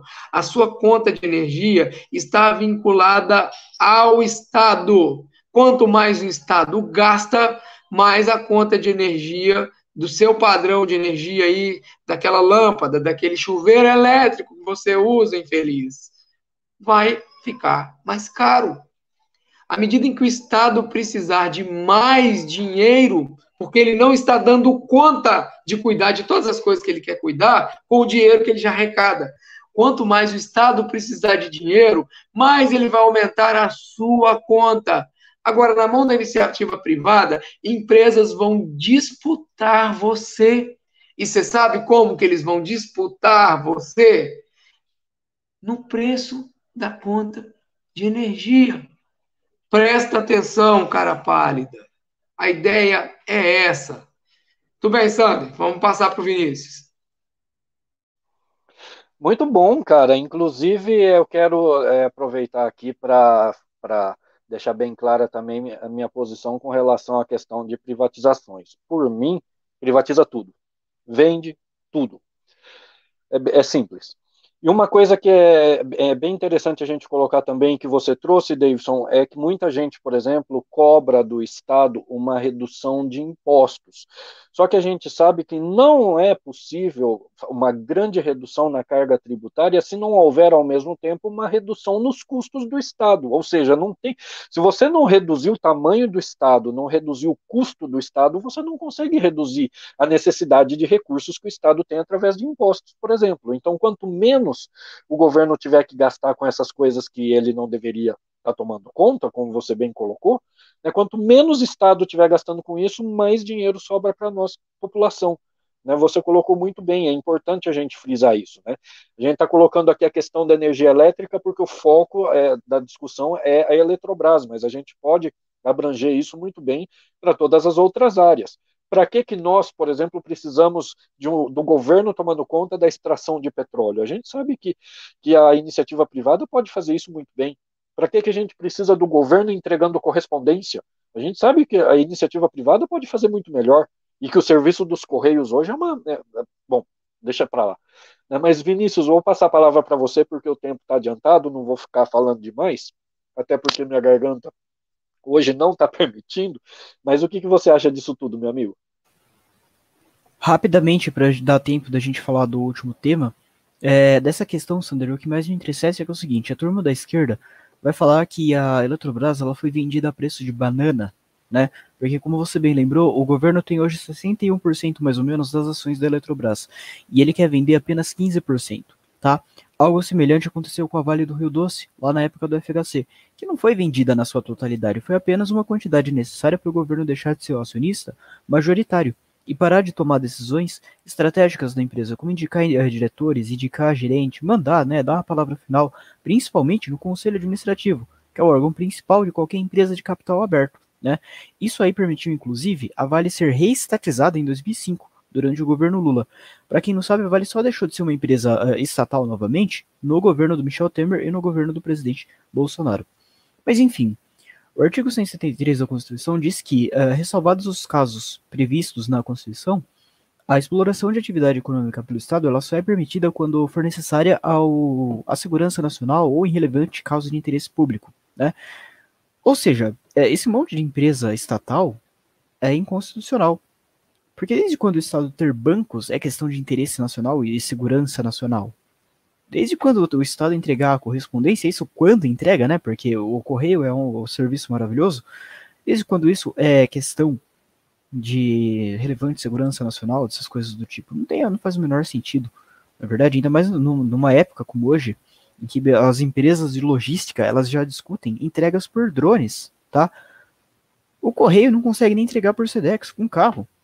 Quando uma empresa dessa vai começar a pensar em drone, ainda tem o problema aí da questão de funcionários dos Correios. A última vez que eles realizaram um concurso público foi há 10 anos. Né? Ou seja, uma empresa que não contrata ninguém aí há pelo menos 6 anos, quando venceu o concurso atual em 2015. Então você vê que existe, sobretudo, além da má gestão, um déficit enorme de funcionários. Tá? E aí a gente entra na questão, é, por que, que é importante a privatização? Primeiro, é, que não tem nada que o Estado faça que é bom, tá? Veja os produtos que você tem hoje: celular, computador, youtuber, Twitter, dentre outros. Quais deles foram feitos pelo Estado? Nenhum. Tá? Você pode até falar que essa comparação é injusta porque o Estado não faz esses produtos, né? Mas ok. Você prefere ir em hospital público ou no hospital privado? Você prefere usar o Nubank ou a Caixa Econômica, que é de longe aí, talvez o pior banco desse país? Você prefere que a Log Transportes, usada aí pela Amazon, entregue seu produto no dia seguinte ao que você compra, ou os Correios, que demora dias, né, e quando não dá destinatário ausente. Quem já teve com, é, contato com qualquer desses serviços privados sabe que eles são mil vezes melhores que os, os estatais. Né, e não tem lógica você defender empresa estatal hoje em dia. É, e a superioridade do setor privado acontece porque a gente pode derivar de forma priorística que o mercado, e não o Estado, fornece serviços melhores, pelo simples fato de que ele consegue fazer o cálculo econômico melhor. Eu explico. O setor privado ele vai maximizar os esforços para fornecer o melhor serviço pelo menor custo, porque se ele não fizer isso, a empresa ou vai à falência ou o funcionário perde seu emprego, né? No setor público não existe nenhuma coisa nem outra, tá? Se uma empresa pública presta um serviço ruim e dá prejuízo, ela é socorrida pelo Estado. Se o funcionário público ele faz seu trabalho de forma ruim, nada acontece com ele. Veja que a empresa pública ela tem um incentivo para não ser eficiente, ao contrário, o extremo oposto do setor privado. Então não, não existe esse negócio de, ah, tem que ter a boa intenção. Não, não, não interessa a intenção. Interessa que nunca vai funcionar a empresa pública em nenhum lugar do mundo. Tá? Afinal, eh, como diria o Milton Friedman, é, se você tem a, a, liberdade para escolher, você vai escolher Correios ou você vai escolher a Log? Você vai escolher aí Caixa ou você vai escolher o Nubank? todo mundo que já usou o serviço privado prefere ele, por um motivo óbvio. Na verdade, o povo, principalmente agora na época da pandemia, o povo que tá postando aí viva o SUS, viva o SUS, viva o SUS na internet. Viva o SUS é o caralho! Tá? Quem produziu a vacina não foi o SUS. Ele tá fazendo uma aplicação horrível, inclusive. Até saiu na Folha de São Paulo que poderia até ter tido aplicação de dose vencida da vacina da AstraZeneca.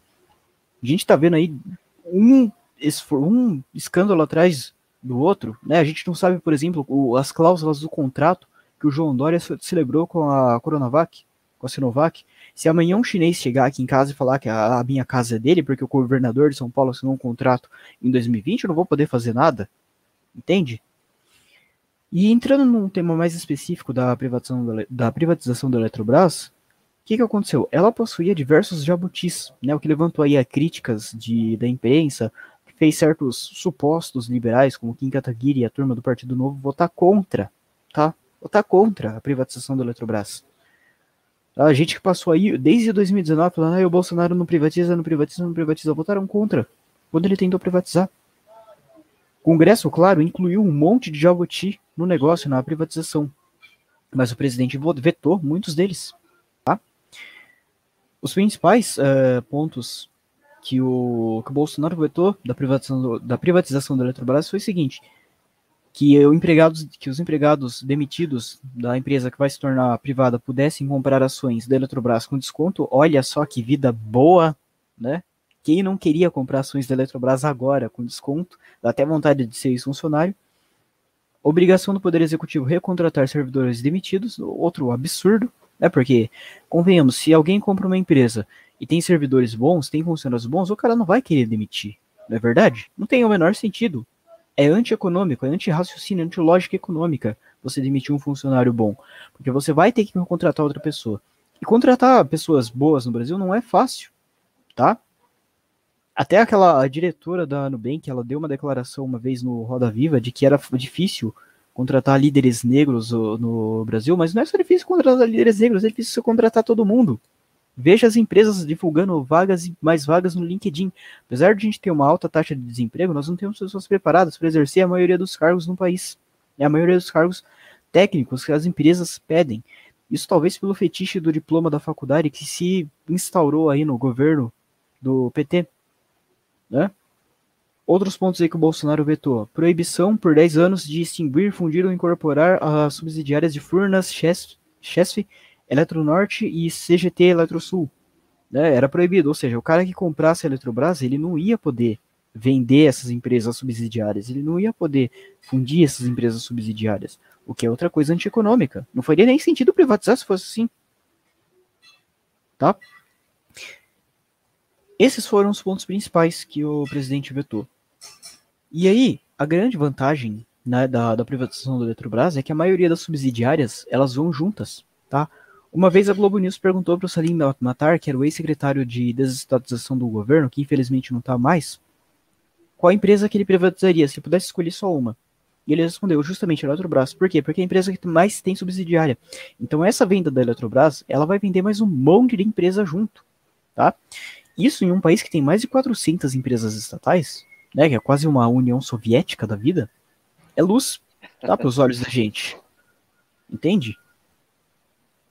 Porque é muita coisa que vai deixar de ser administrada pelo Estado. Pensa na quantidade de políticos, né? Vamos supor que o PT volte ano que vem, Deus me livre. Pensa que o PT não vai mais poder indicar diretor para Eletrobras e para as outras mil e uma subsidiárias que ela tem.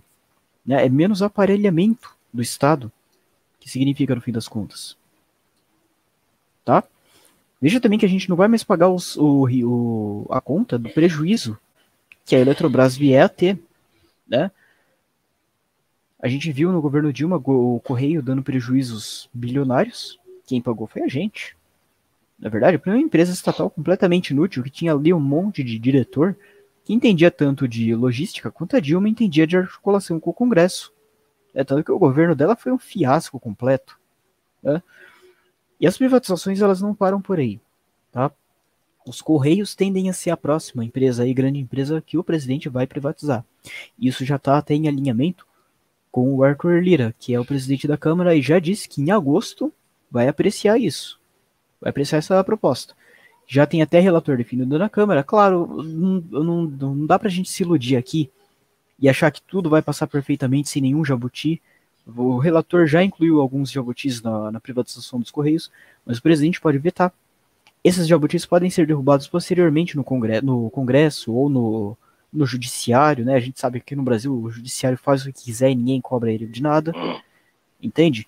Então é vantagem. Quanto mais empresas privatizar, melhor. Inclusive, se o presidente continuar assim, não vai sobrar empresa estatal para o PT roubar se voltar ao poder.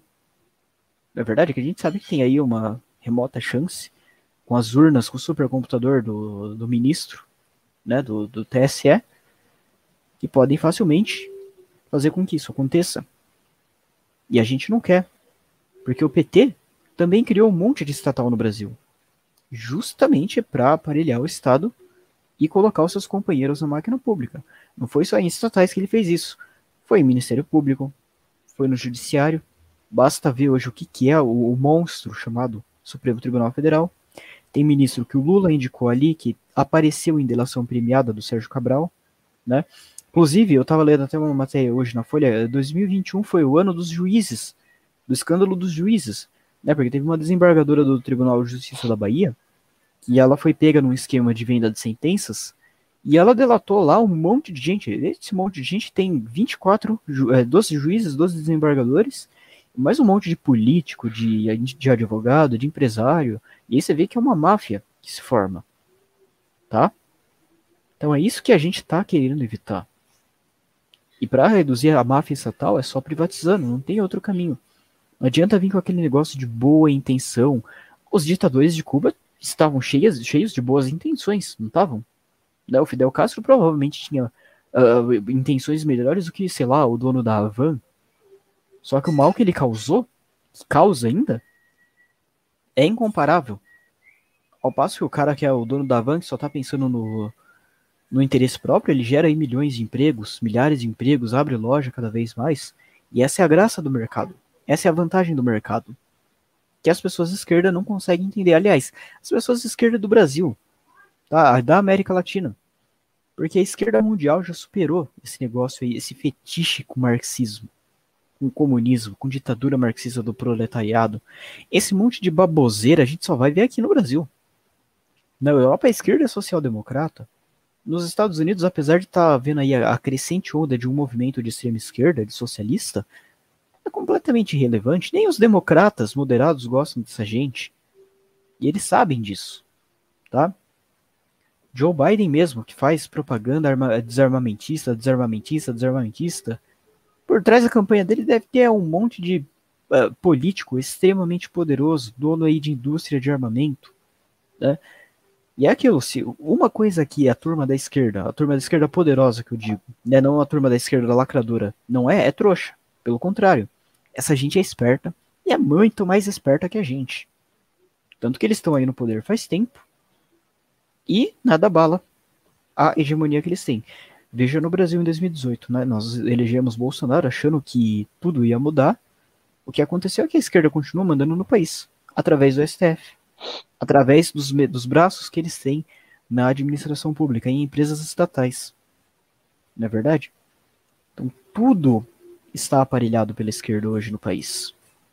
E a privatização é uma forma de reduzir todo esse aparelhamento sindicato, gente enchendo o saco. São Paulo mesmo. Quando tem greve do metrô, todas as linhas param, exceto duas. Linha amarela linha lilás. Por quê? Porque são linhas privadas. Tá? Então aí a gente vê a quem interessa a privatização. É a nós pobres. É pobre que anda de metrô. Você acha que o João Dória anda de, de metrô? Pelo contrário, quando eu, em março eu fui lá na frente da casa dele em manifestação, meu amigo, nem estação de metrô tem naquele bairro. É bairro de gente muito rica, gente milionária. Entende? Gente, é, como diz um colega meu, de famílias fundadoras ali da cidade de São Paulo. Talvez o metro quadrado mais caro ali da capital. Tá? E realmente, é só concessionária da Volvo, grandes marcas que tem ali na avenida principal do Jardim Europa. Fora a mansão do João Dória. Acho que as únicas pessoas pobres que tinham ali eram nós e o batalhão de polícia que o Dória colocou para proteger a casa dele. Essa é a minha posição, Sunder. Muito bem, meu amigo. Inclusive, um ponto interessante que a gente pode até usar aqui com relação a essa questão das privatizações para fechar o assunto é, é a própria live que a gente está fazendo. Né? Imaginem como que seria a internet brasileira, ó, porque tem gente que reclama da internet, que ela é lenta, reclama do serviço de celular, que às vezes não é bom, ou que você está num lugar que não tem sinal. Não é perfeito, a gente sabe, mas imaginem como seria se ainda tivesse tudo isso na mão da Telebrás, do sistema Telebrás de antigamente. Se tudo isso ainda Ô, tivesse. Oi, pode falar. Diga-se de, diga de passagem, a esquerda falou quando a Telebrás foi privatizada, a esquerda promulgou para os quatro cantos da terra que é, telefonia celular a partir daquele momento ia ser uma coisa praticamente impossível de ter no Brasil, que só os ricos teriam. Puxa vida! É, é, muito bom, cara, somos quando a esquerda ricos, fala alguma coisa. Ricos, quando a esquerda fala algo, é só você inverter e seguir o caminho contrário. A esquerda sempre nos dá as profecias e os caminhos. É só você inverter o que eles dizem, é o caminho. Graças a Deus. E a gente tem, de fato, né, essa questão da telefonia é o grande exemplo que nós temos, né? A gente pode até tecer algumas críticas é, pela forma como a, a, privatização foi feita, tudo bem, não, não foi um processo perfeito também. Mas com certeza a telefonia brasileira hoje está muito melhor na mão da iniciativa privada do que estaria se ainda estivesse na mão do Estado. Porque a gente, quem é da minha geração lembra que para você ter uma linha telefônica fixa, era uma coisa absurda, era difícil. Você tinha que entrar aqui no estado de São Paulo, tinha aquela antiga Telesp, que era a estatal do estado de São Paulo na parte de telefonia. Você tinha que entrar num plano de expansão e levava anos até você conseguir ter uma linha telefônica dentro de casa. Né? E o celular era uma coisa absurdamente cara, era para ricos naquela época. Agora a gente vê hoje, o país tem mais celulares do que habitantes. Então, foi muito mais. É, foi positiva a privatização? Com certeza foi. Teve problemas, tem ajustes ou coisas que precisam ser observadas? Com certeza tem. Mas isso não. A gente não pode permitir que, que o processo de privatização seja é, demonizado. Muito pelo contrário. Hoje a gente tem a comunicação aí é, a, é, democratizada, vamos usar até essa palavra que o pessoal da esquerda adora, a comunicação está democratizada, os celulares estão democratizados, todo mundo hoje usa o, a internet né, de forma ampla no país, graças à privatização que ocorreu lá atrás. Amigos, vamos passar rapidamente então para a nossa última pauta para a gente encerrar.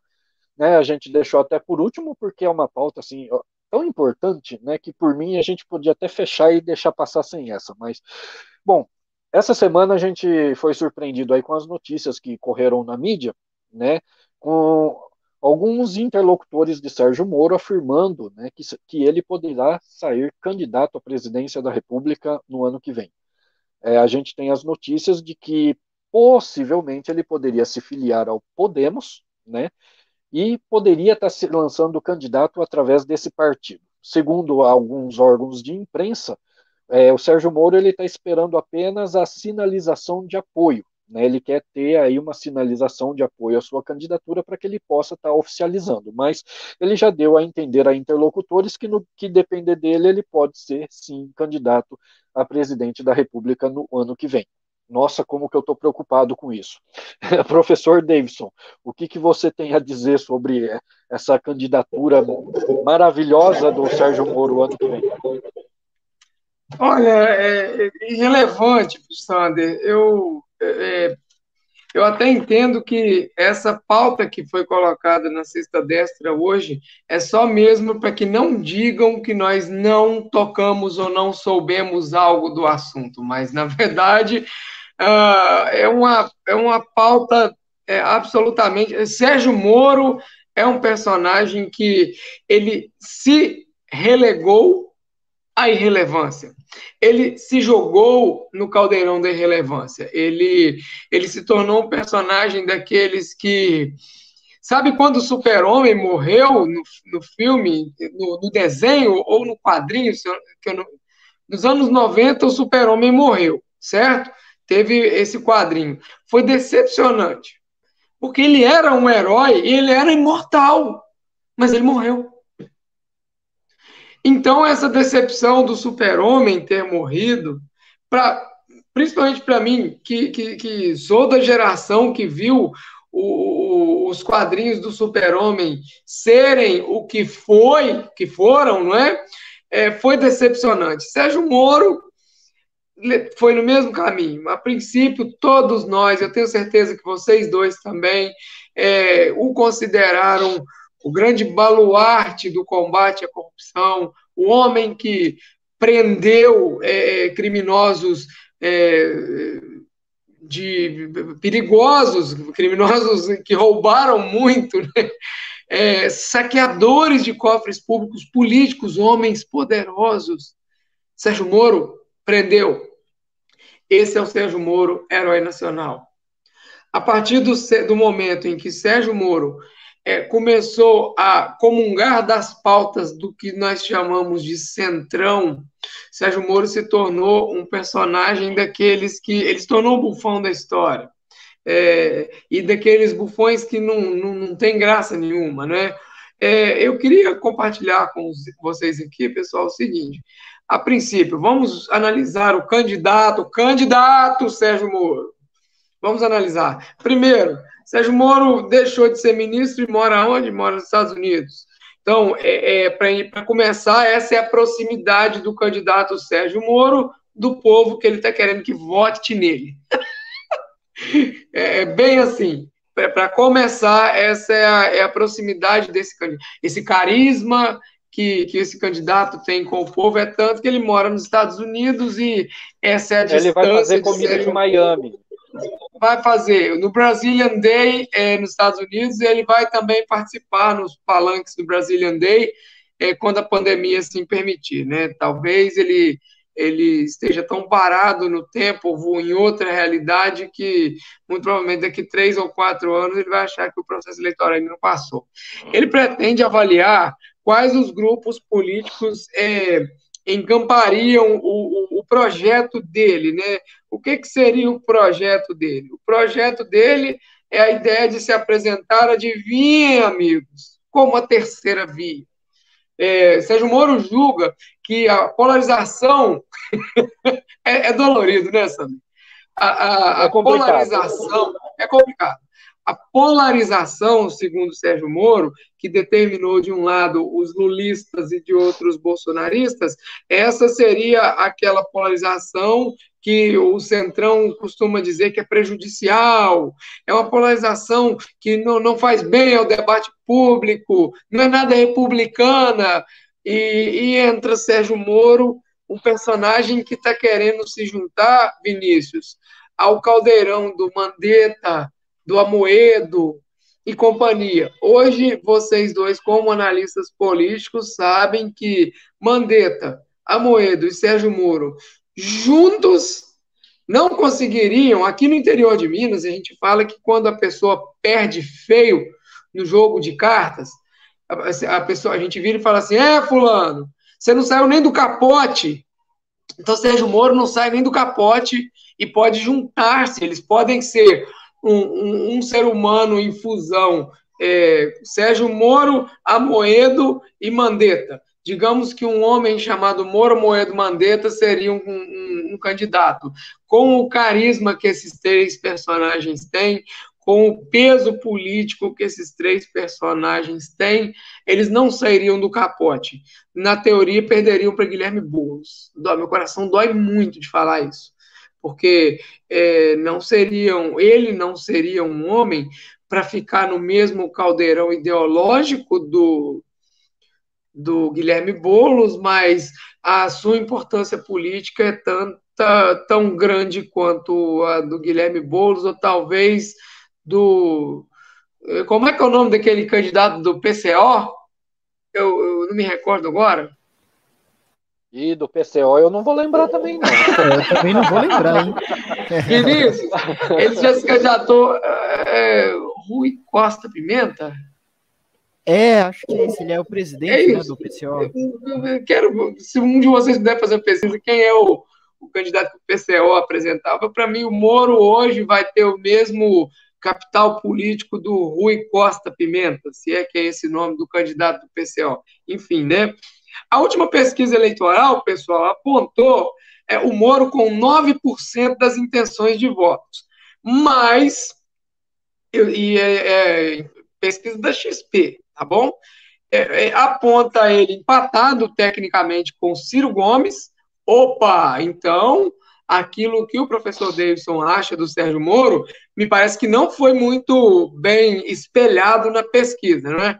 Porque, mas, para mim, Ciro Gomes também tem o mesmo peso de Mandetta, tem o mesmo peso de Sérgio Moro, talvez um pouco mais com, com essa chamada elite que romantiza o, o, o socialismo, essa ideia de que esse pessoal moderninho, né, que toma uísque de que, em que a garrafa custa 800 reais, né, Sander, e, e, e, acha que o socialismo é o paraíso na Terra, né? É, dos demais aqui candidatos, né, é, Lula e Bolsonaro aparecendo depois, o fato é que a gente vê o Sérgio Moro é, sendo relegado ao lixo da história. É, um homem que a esquerda odeia porque prendeu Lula. Um homem que os conservadores, realmente conservadores, simplesmente abandonaram porque entenderam que ele é um traidor. Então, no nosso país, Sander e Vinícius, a, a traição, ou seja, quando a pessoa é traída, é, é, o nosso país tem uma cultura de, de abominar a traição, né? Os verdadeiros homens, as verdadeiras mulheres no nosso país abominam, né, tem ojeriza a traição, e Sérgio Moro é considerado um traidor. Né? O Moro pediu um prazo até outubro para pensar, de outubro até novembro para pensar, para definir se candidata ou não.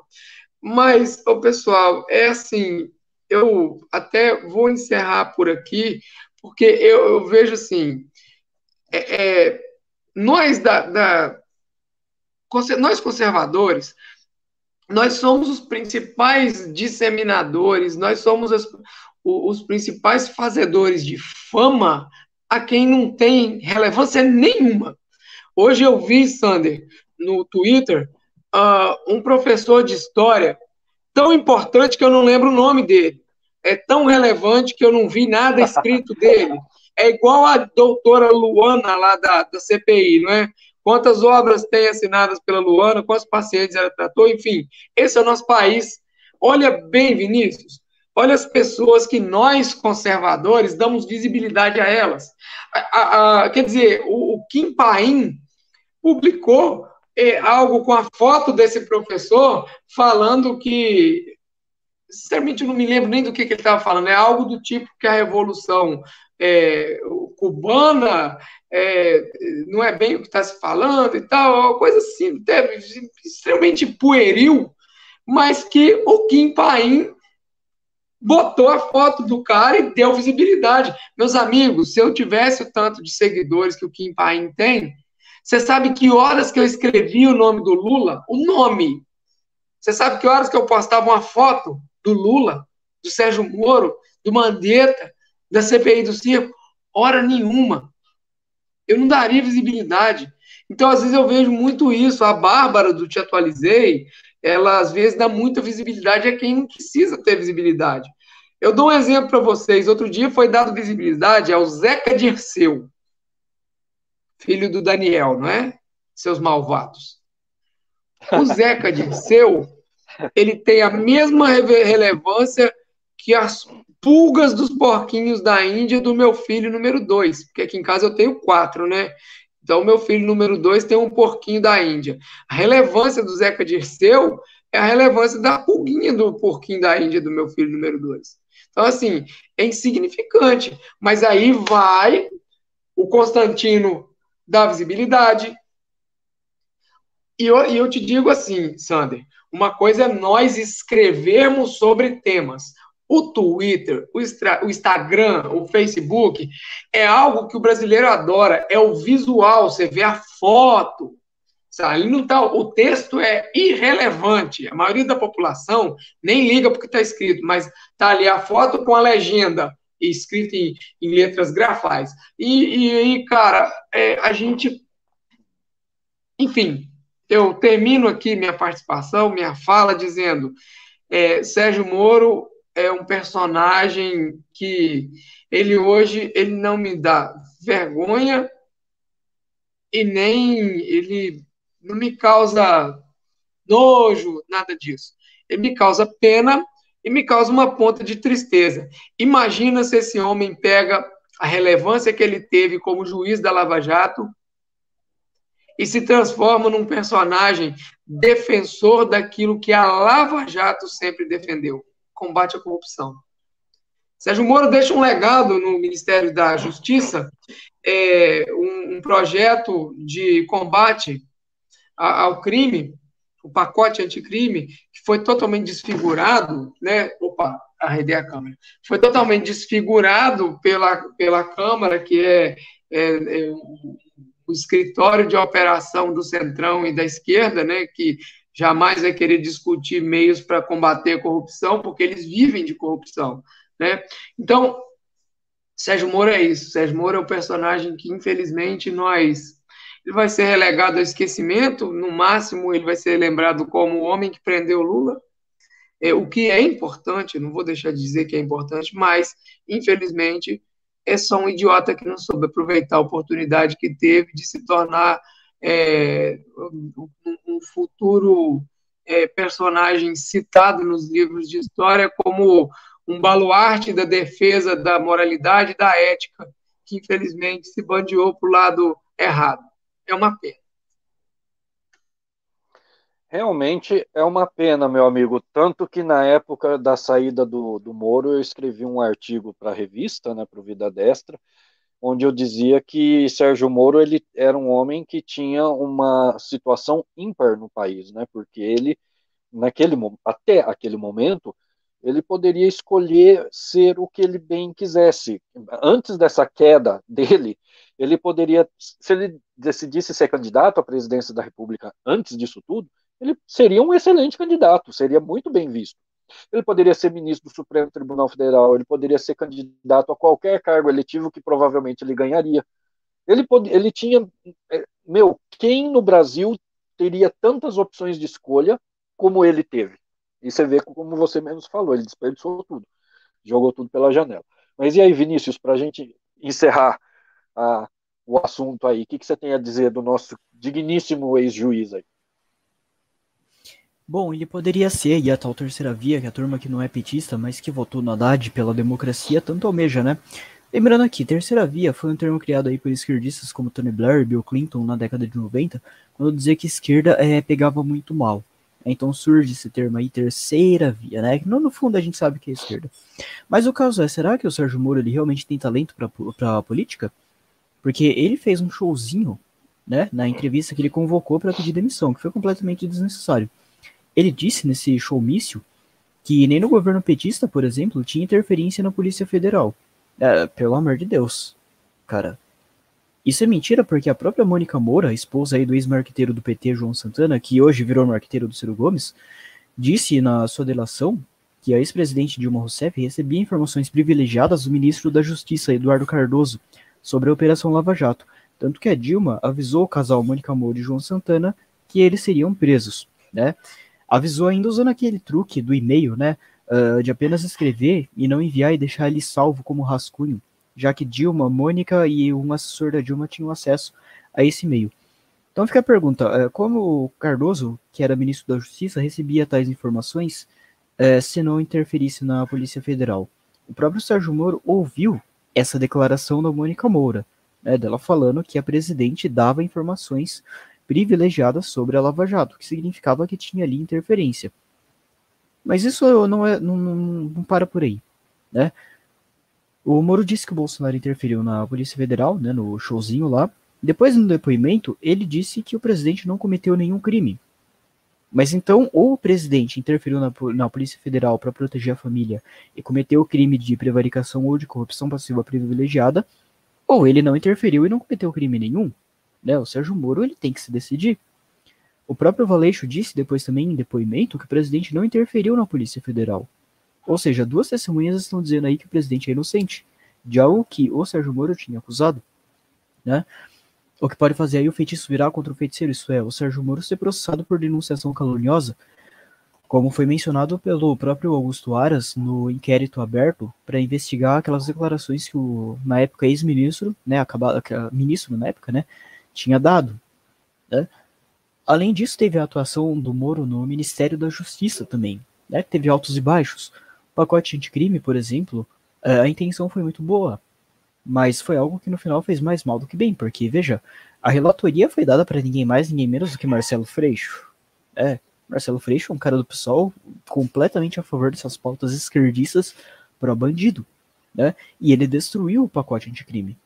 Criou aquela figura horrível do juiz de garantias, impôs limites à delação premiada, que foi o grande método da, da é, Operação Lava Jato, criou condutas no Código Penal que limitam a liberdade de expressão na internet, dentre outras merdas. Foi muita ilusão né, da, da, parte do Sérgio Moro como ministro e como político já na época, ter achado que o Congresso aprovaria de uma vez aquele pacote sem segurá-lo, né? Então, o que deveria ser feito, o que ele deveria ter feito, se ele tivesse o mínimo de raciocínio político, é enviar as pautas aos poucos. Por exemplo, enviar a medida aí que acaba com as saidinhas, que era uma grande demanda da sociedade, que foi aí um dos assuntos comentados pelo presidente eh, na época da eleição. Depois uma medida aí para aumentar a pena máxima, né, que antes era 30 anos e hoje é 40, beleza, o Freixo manteve isso, felizmente, e assim por diante. Aliás, a própria inocência do Sérgio Moro, a, a inocência política, atrasou muito a aprovação do pacote anticrime, porque dele foram retirados aí pontos extremamente importantes, como a prisão em segunda instância, que talvez seja a pauta uh, penal mais urgente do país, e a criminalização do Caixa 2 já é difícil, já foi difícil, aliás, já seria difícil, né, o Congresso aprovar a prisão em segunda instância individual, né? É, imagina aprovar em um pacote que aumenta a pena para crimes que deputados cometem muito, né? Fora o escândalo da Lava Jato, em que o Moro orientou aí procuradores, né? Algo que é expressamente proibido por lei, porque é o mesmo que o juiz é, orientar um advogado da defesa. Imagina só um juiz orientando, imagina lá no STF o Dias Toffoli dando dicas pro Kaká e pro advogado do Lula, isso não tem cabimento, não é verdade? Da mesma forma que não tem cabimento o Sérgio Moro ficar dando dicas para os procuradores da Lava Jato. Lembrando que isso, é, ele ter conversado com os procuradores dar dicas nem seria necessário para condenar o Lula. Porque olha o tanto de prova que tinha contra ele. Era contrato, era delação, era declaração de imposto de renda dele falando que o triplex estava no nome dele. Mas a pergunta que fica é: Apesar de ter sido um péssimo político, o Moro ainda tem chance? Eu acredito que ele teria um, uma pequena parcela de chance por causa do seguinte. Uh, existe hoje uma rejeição recorde ao Lula, isso é inegável. Né? Ao PT no geral. A gente viu que foi as eleições de 2020. O PT tendo uma das maiores derrotas da história do partido. Tá? Então esse negócio de pesquisa que está colocando o Lula na frente é, é falso. Ao mesmo tempo, existe também uma rejeição ao presidente atual, ao Bolsonaro, né? Porque embora ele se esforce para fazer alguma coisa, ele não cuida da comunicação. E essa é uma crítica que nós temos feito desde o começo, né? Que a comunicação ali no governo, a parte de propaganda é horrível. Tá? E aí, no fim das contas, o que importa é a propaganda. Né? Regimes comunistas, assassinos e totalitários sobreviveram até hoje por causa de propaganda. Existem pessoas falando bem de Cuba hoje no Brasil, tá, muitos por desonestidade, mas muitos por propaganda. Tem gente que realmente acredita que lá é um paraíso, né? O famoso estudante de ciências sociais da Universidade Federal, o, o militou o idiota útil. É aquele sujeito que o Olavo de Carvalho fala que é idiota demais para perceber que está sendo útil para um grupo político, né? E além disso, para ajudar, para prejudicar ainda mais o Bolsonaro, tem uma base no Congresso né, de, supostamente ideológica, que mais atrapalha do que ajuda, né? Ontem mesmo, vimos Carlos Zambelli votando a favor da lei de diretrizes orçamentárias que triplicava o fundão. Vimos Eduardo Bolsonaro fazer o mesmo. Lembrando que quem que vai ser o, mai, o maior beneficiado por essa emenda em 2022 vai ser o PT, o partido da oposição. Então fica difícil para o presidente trabalhar quando você tem deputados assim. Né? Eu acredito que a única chance do Moro, é, dele ter alguma relevância, ele disputar contra o Lula. Porque aí o povo que votou no Bolsonaro, que convenhamos, é, é muita gente, tá? não é pouca gente, o bolsonarismo ele é muito forte no Brasil, votaria no Moro. Tá? Mesmo ele não defendendo nenhuma pauta conservadora, pelo contrário, né? Dizem até que ele é a favor do aborto do desarmamento. Mas entre um esquerdista entre o Moro, como o Moro e o Lula, as pessoas tenderiam a votar no Moro. Porque a gente sabe o que, que o Lula representa, né? Uma, Flávio, uma, uma, uma frase do Flávio Morgan, não sei se é do Flávio Morgan, aliás, é, que é o seguinte: o Lula ele não representa o sistema, ele é o próprio sistema. Então imagina você ter de novo o, o Brasil submetido ao esquema criminoso da América Latina de Foro de São Paulo. Não tem condições, né? Se o Moro vencer, ele seria um péssimo político, mas aí até serviria para os isentões verem que o Brasil ele não é a Suíça, na é verdade, o que é um tanto quanto óbvio para a gente, né, que, que vê a política como ela realmente é. Para o presidente governar, ele precisa do Congresso, que precisa de cargos e dinheiro. Não existe deputado grátis lá em Brasília. É uma ilusão você achar isso, né? Por um lado, se o Moro vencer, pode até ser bom para a gente superar esse modelo político que nós temos hoje, criado pela Constituição de 88, que tornou o país ingovernável. Esse modelo dá ao Congresso poder sem a responsabilidade e dá ao Executivo a responsabilidade sem o poder. Veja, por exemplo, a burocracia que é para privatizar uma empresa. Até a Liquigás, né, que é uma empresa que o STF autorizou privatizar sem autorização legislativa, demorou mais de um ano para ser vendida porque precisava de aprovação de CAD, um monte de, de porcaria, entendeu? E se não fosse a empresa Itaúsa, no consórcio que comprou a Liquigás, o CAD teria barrado ela. A privatização, como fez no governo do Temer. Tá? Hoje precisa ter autorização do Supremo Tribunal Federal para privatizar uma empresa, devido a esse modelo caótico e socialista que a Constituição de 88 criou. Então, dependendo aí do resultado do ano que vem, a gente pode finalmente fazer o que os países de primeiro mundo fizeram na década de 90, que é dar autonomia aos estados e separar as funções de chefia de estado e chefia de governo. E a gente nem precisa migrar para um modelo parlamentarista para isso, que talvez o Brasil nem aguente né, um modelo parlamentarista devido à cultura presidencialista que tem aqui. Veja os Estados Unidos, por exemplo, é um regime presidencialista, né? E faz isso muito bem, talvez o melhor exemplo no mundo, dando muita autonomia aí aos estados e municípios, consagrando os prefeitos e governadores como chefes de governo e da administração pública, e deixando o presidente arcar com as questões macro de Estado. O resultado a gente viu hoje. Né? Até o estado mais socialista dos Estados Unidos é melhor do que São Paulo e Santa Catarina, nossos melhores estados em termos de qualidade de vida. O Lula, a gente sabe que não vai fazer isso, porque a gente viu que o negócio do PT é roubar dinheiro e aparelhar o Estado.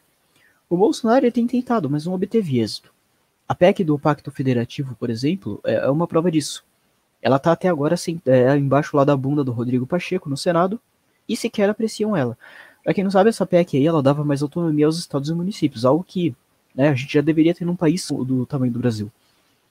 Então, talvez alguém que não tenha a menor ideia, né, ou que seja burro, como o Sérgio Moro, né, com ele isso se torne realidade. Não por uma demanda dele, mas por uma demanda do próprio Congresso, que talvez queira avocar para si mesmo as funções de chefia de governo,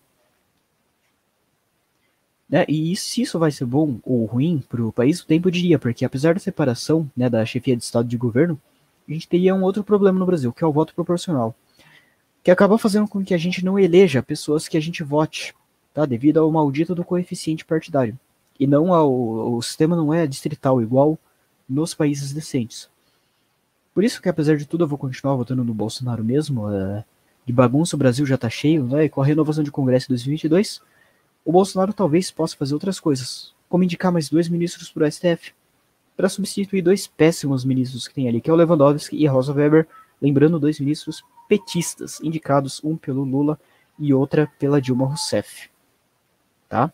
Rosa Weber, para quem não lembra, recentemente ela extinguiu um decreto, anulou um decreto do Bolsonaro sobre armas, e esse decreto ele não contrariava a lei. Né? Ele se limitava ali a dar um limite maior, isso estava completamente vinculado à lei. Como base para isso, ela usou opiniões de ex-ministros da Justiça. Né? Que relevância tem ex-ministros da Justiça no Brasil? Num país em que Renan Calheiros foi ministro da Justiça? Nenhuma. Num país que Eduardo Cardoso foi ministro da, da Justiça. Para quem não sabe, Eduardo Cardoso chegou a citar o doutor Tomás Turbando na sessão do impeachment da Dilma. Olha que piada a que a gente está vivendo. Então é isso. É, tudo bem que as indicações aí do Bolsonaro ao STF não são as melhores do mundo, né? Mas com certeza o André Mendonça e o Cássio Nunes são melhores do que qualquer um que está naquela corte, principalmente os ministros mais ideológicos. Se o Moro vai ganhar em 2022, Sander, eu acho, repetindo aí a frase da mulher Sapiens, que nem quem ganhar nem quem perder vai ganhar ou perder, vai todo mundo perder. É isso aí, meu amigo. Meus amigos, olha, nós estouramos o tempo. Hoje nós batemos o recorde, estouramos o tempo até, até demais. Vinícius, por acaso, tem alguma pergunta no chat referente aos temas que a gente tratou? Se não Sim. tiver. Sem pergunta, tem? só comentários mesmo. Só comentários, Sander. Não temos nenhuma pergunta hoje. Tá ok, então. Então eu vou passar a palavra então para o pro professor Davidson, então, deixar suas considerações finais. Professor, está com você a palavra. Sander Souza e Vinícius, muito obrigado por vocês é, terem me dado essa oportunidade, terem é, feito esse convite e aqui no interior, meus amigos, é, é uma satisfação muito grande é, fazer parte de um grupo tão seleto de pessoas de altíssimo nível intelectual, de pessoas que usam a sua inteligência para o bem entendendo que o, o pensamento é, é, que leva ao desenvolvimento, logo pensar é se desenvolver.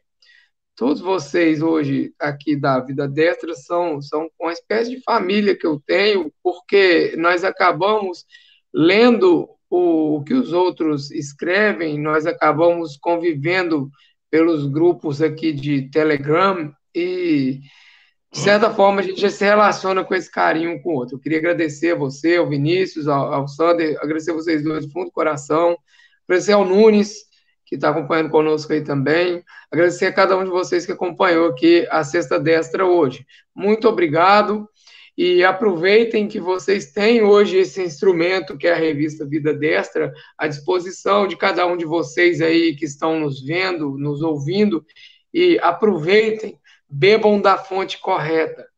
É, esse conhecimento que nós é, produzimos, ele é voltado para você, querido leitor, é voltado para você que é, ainda não tem um pensamento formado, é, sobretudo no campo político, no espectro político, e importante que todos nós contribuamos uns com os outros para o desenvolvimento das nossas é, capacidades de entender que existe, existe um grupo que pensa no bem, que pensa no Brasil como país. Existe um outro grupo que só quer utilizar do poder político para projetos pessoais de poder. Um abraço, fiquem com Deus, meus dois irmãos, fiquem com Deus, todos vocês que estão nos assistindo. Muito bem, Vinícius, as suas considerações finais, meu amigo. Gostaria de agradecer aí a audiência de todos e a oportunidade de estar aqui. É sempre gratificante, né? Uh, como o professor Davidson disse, nós sabemos até viver com opiniões contraditórias as nossas e elas são, sobretudo, uma forma da gente aprender, tá? É, isso permite que, quando a gente ouve uma opinião diferente, permite que a gente analise pontos que a gente não uh, via antes e passe a considerá-los.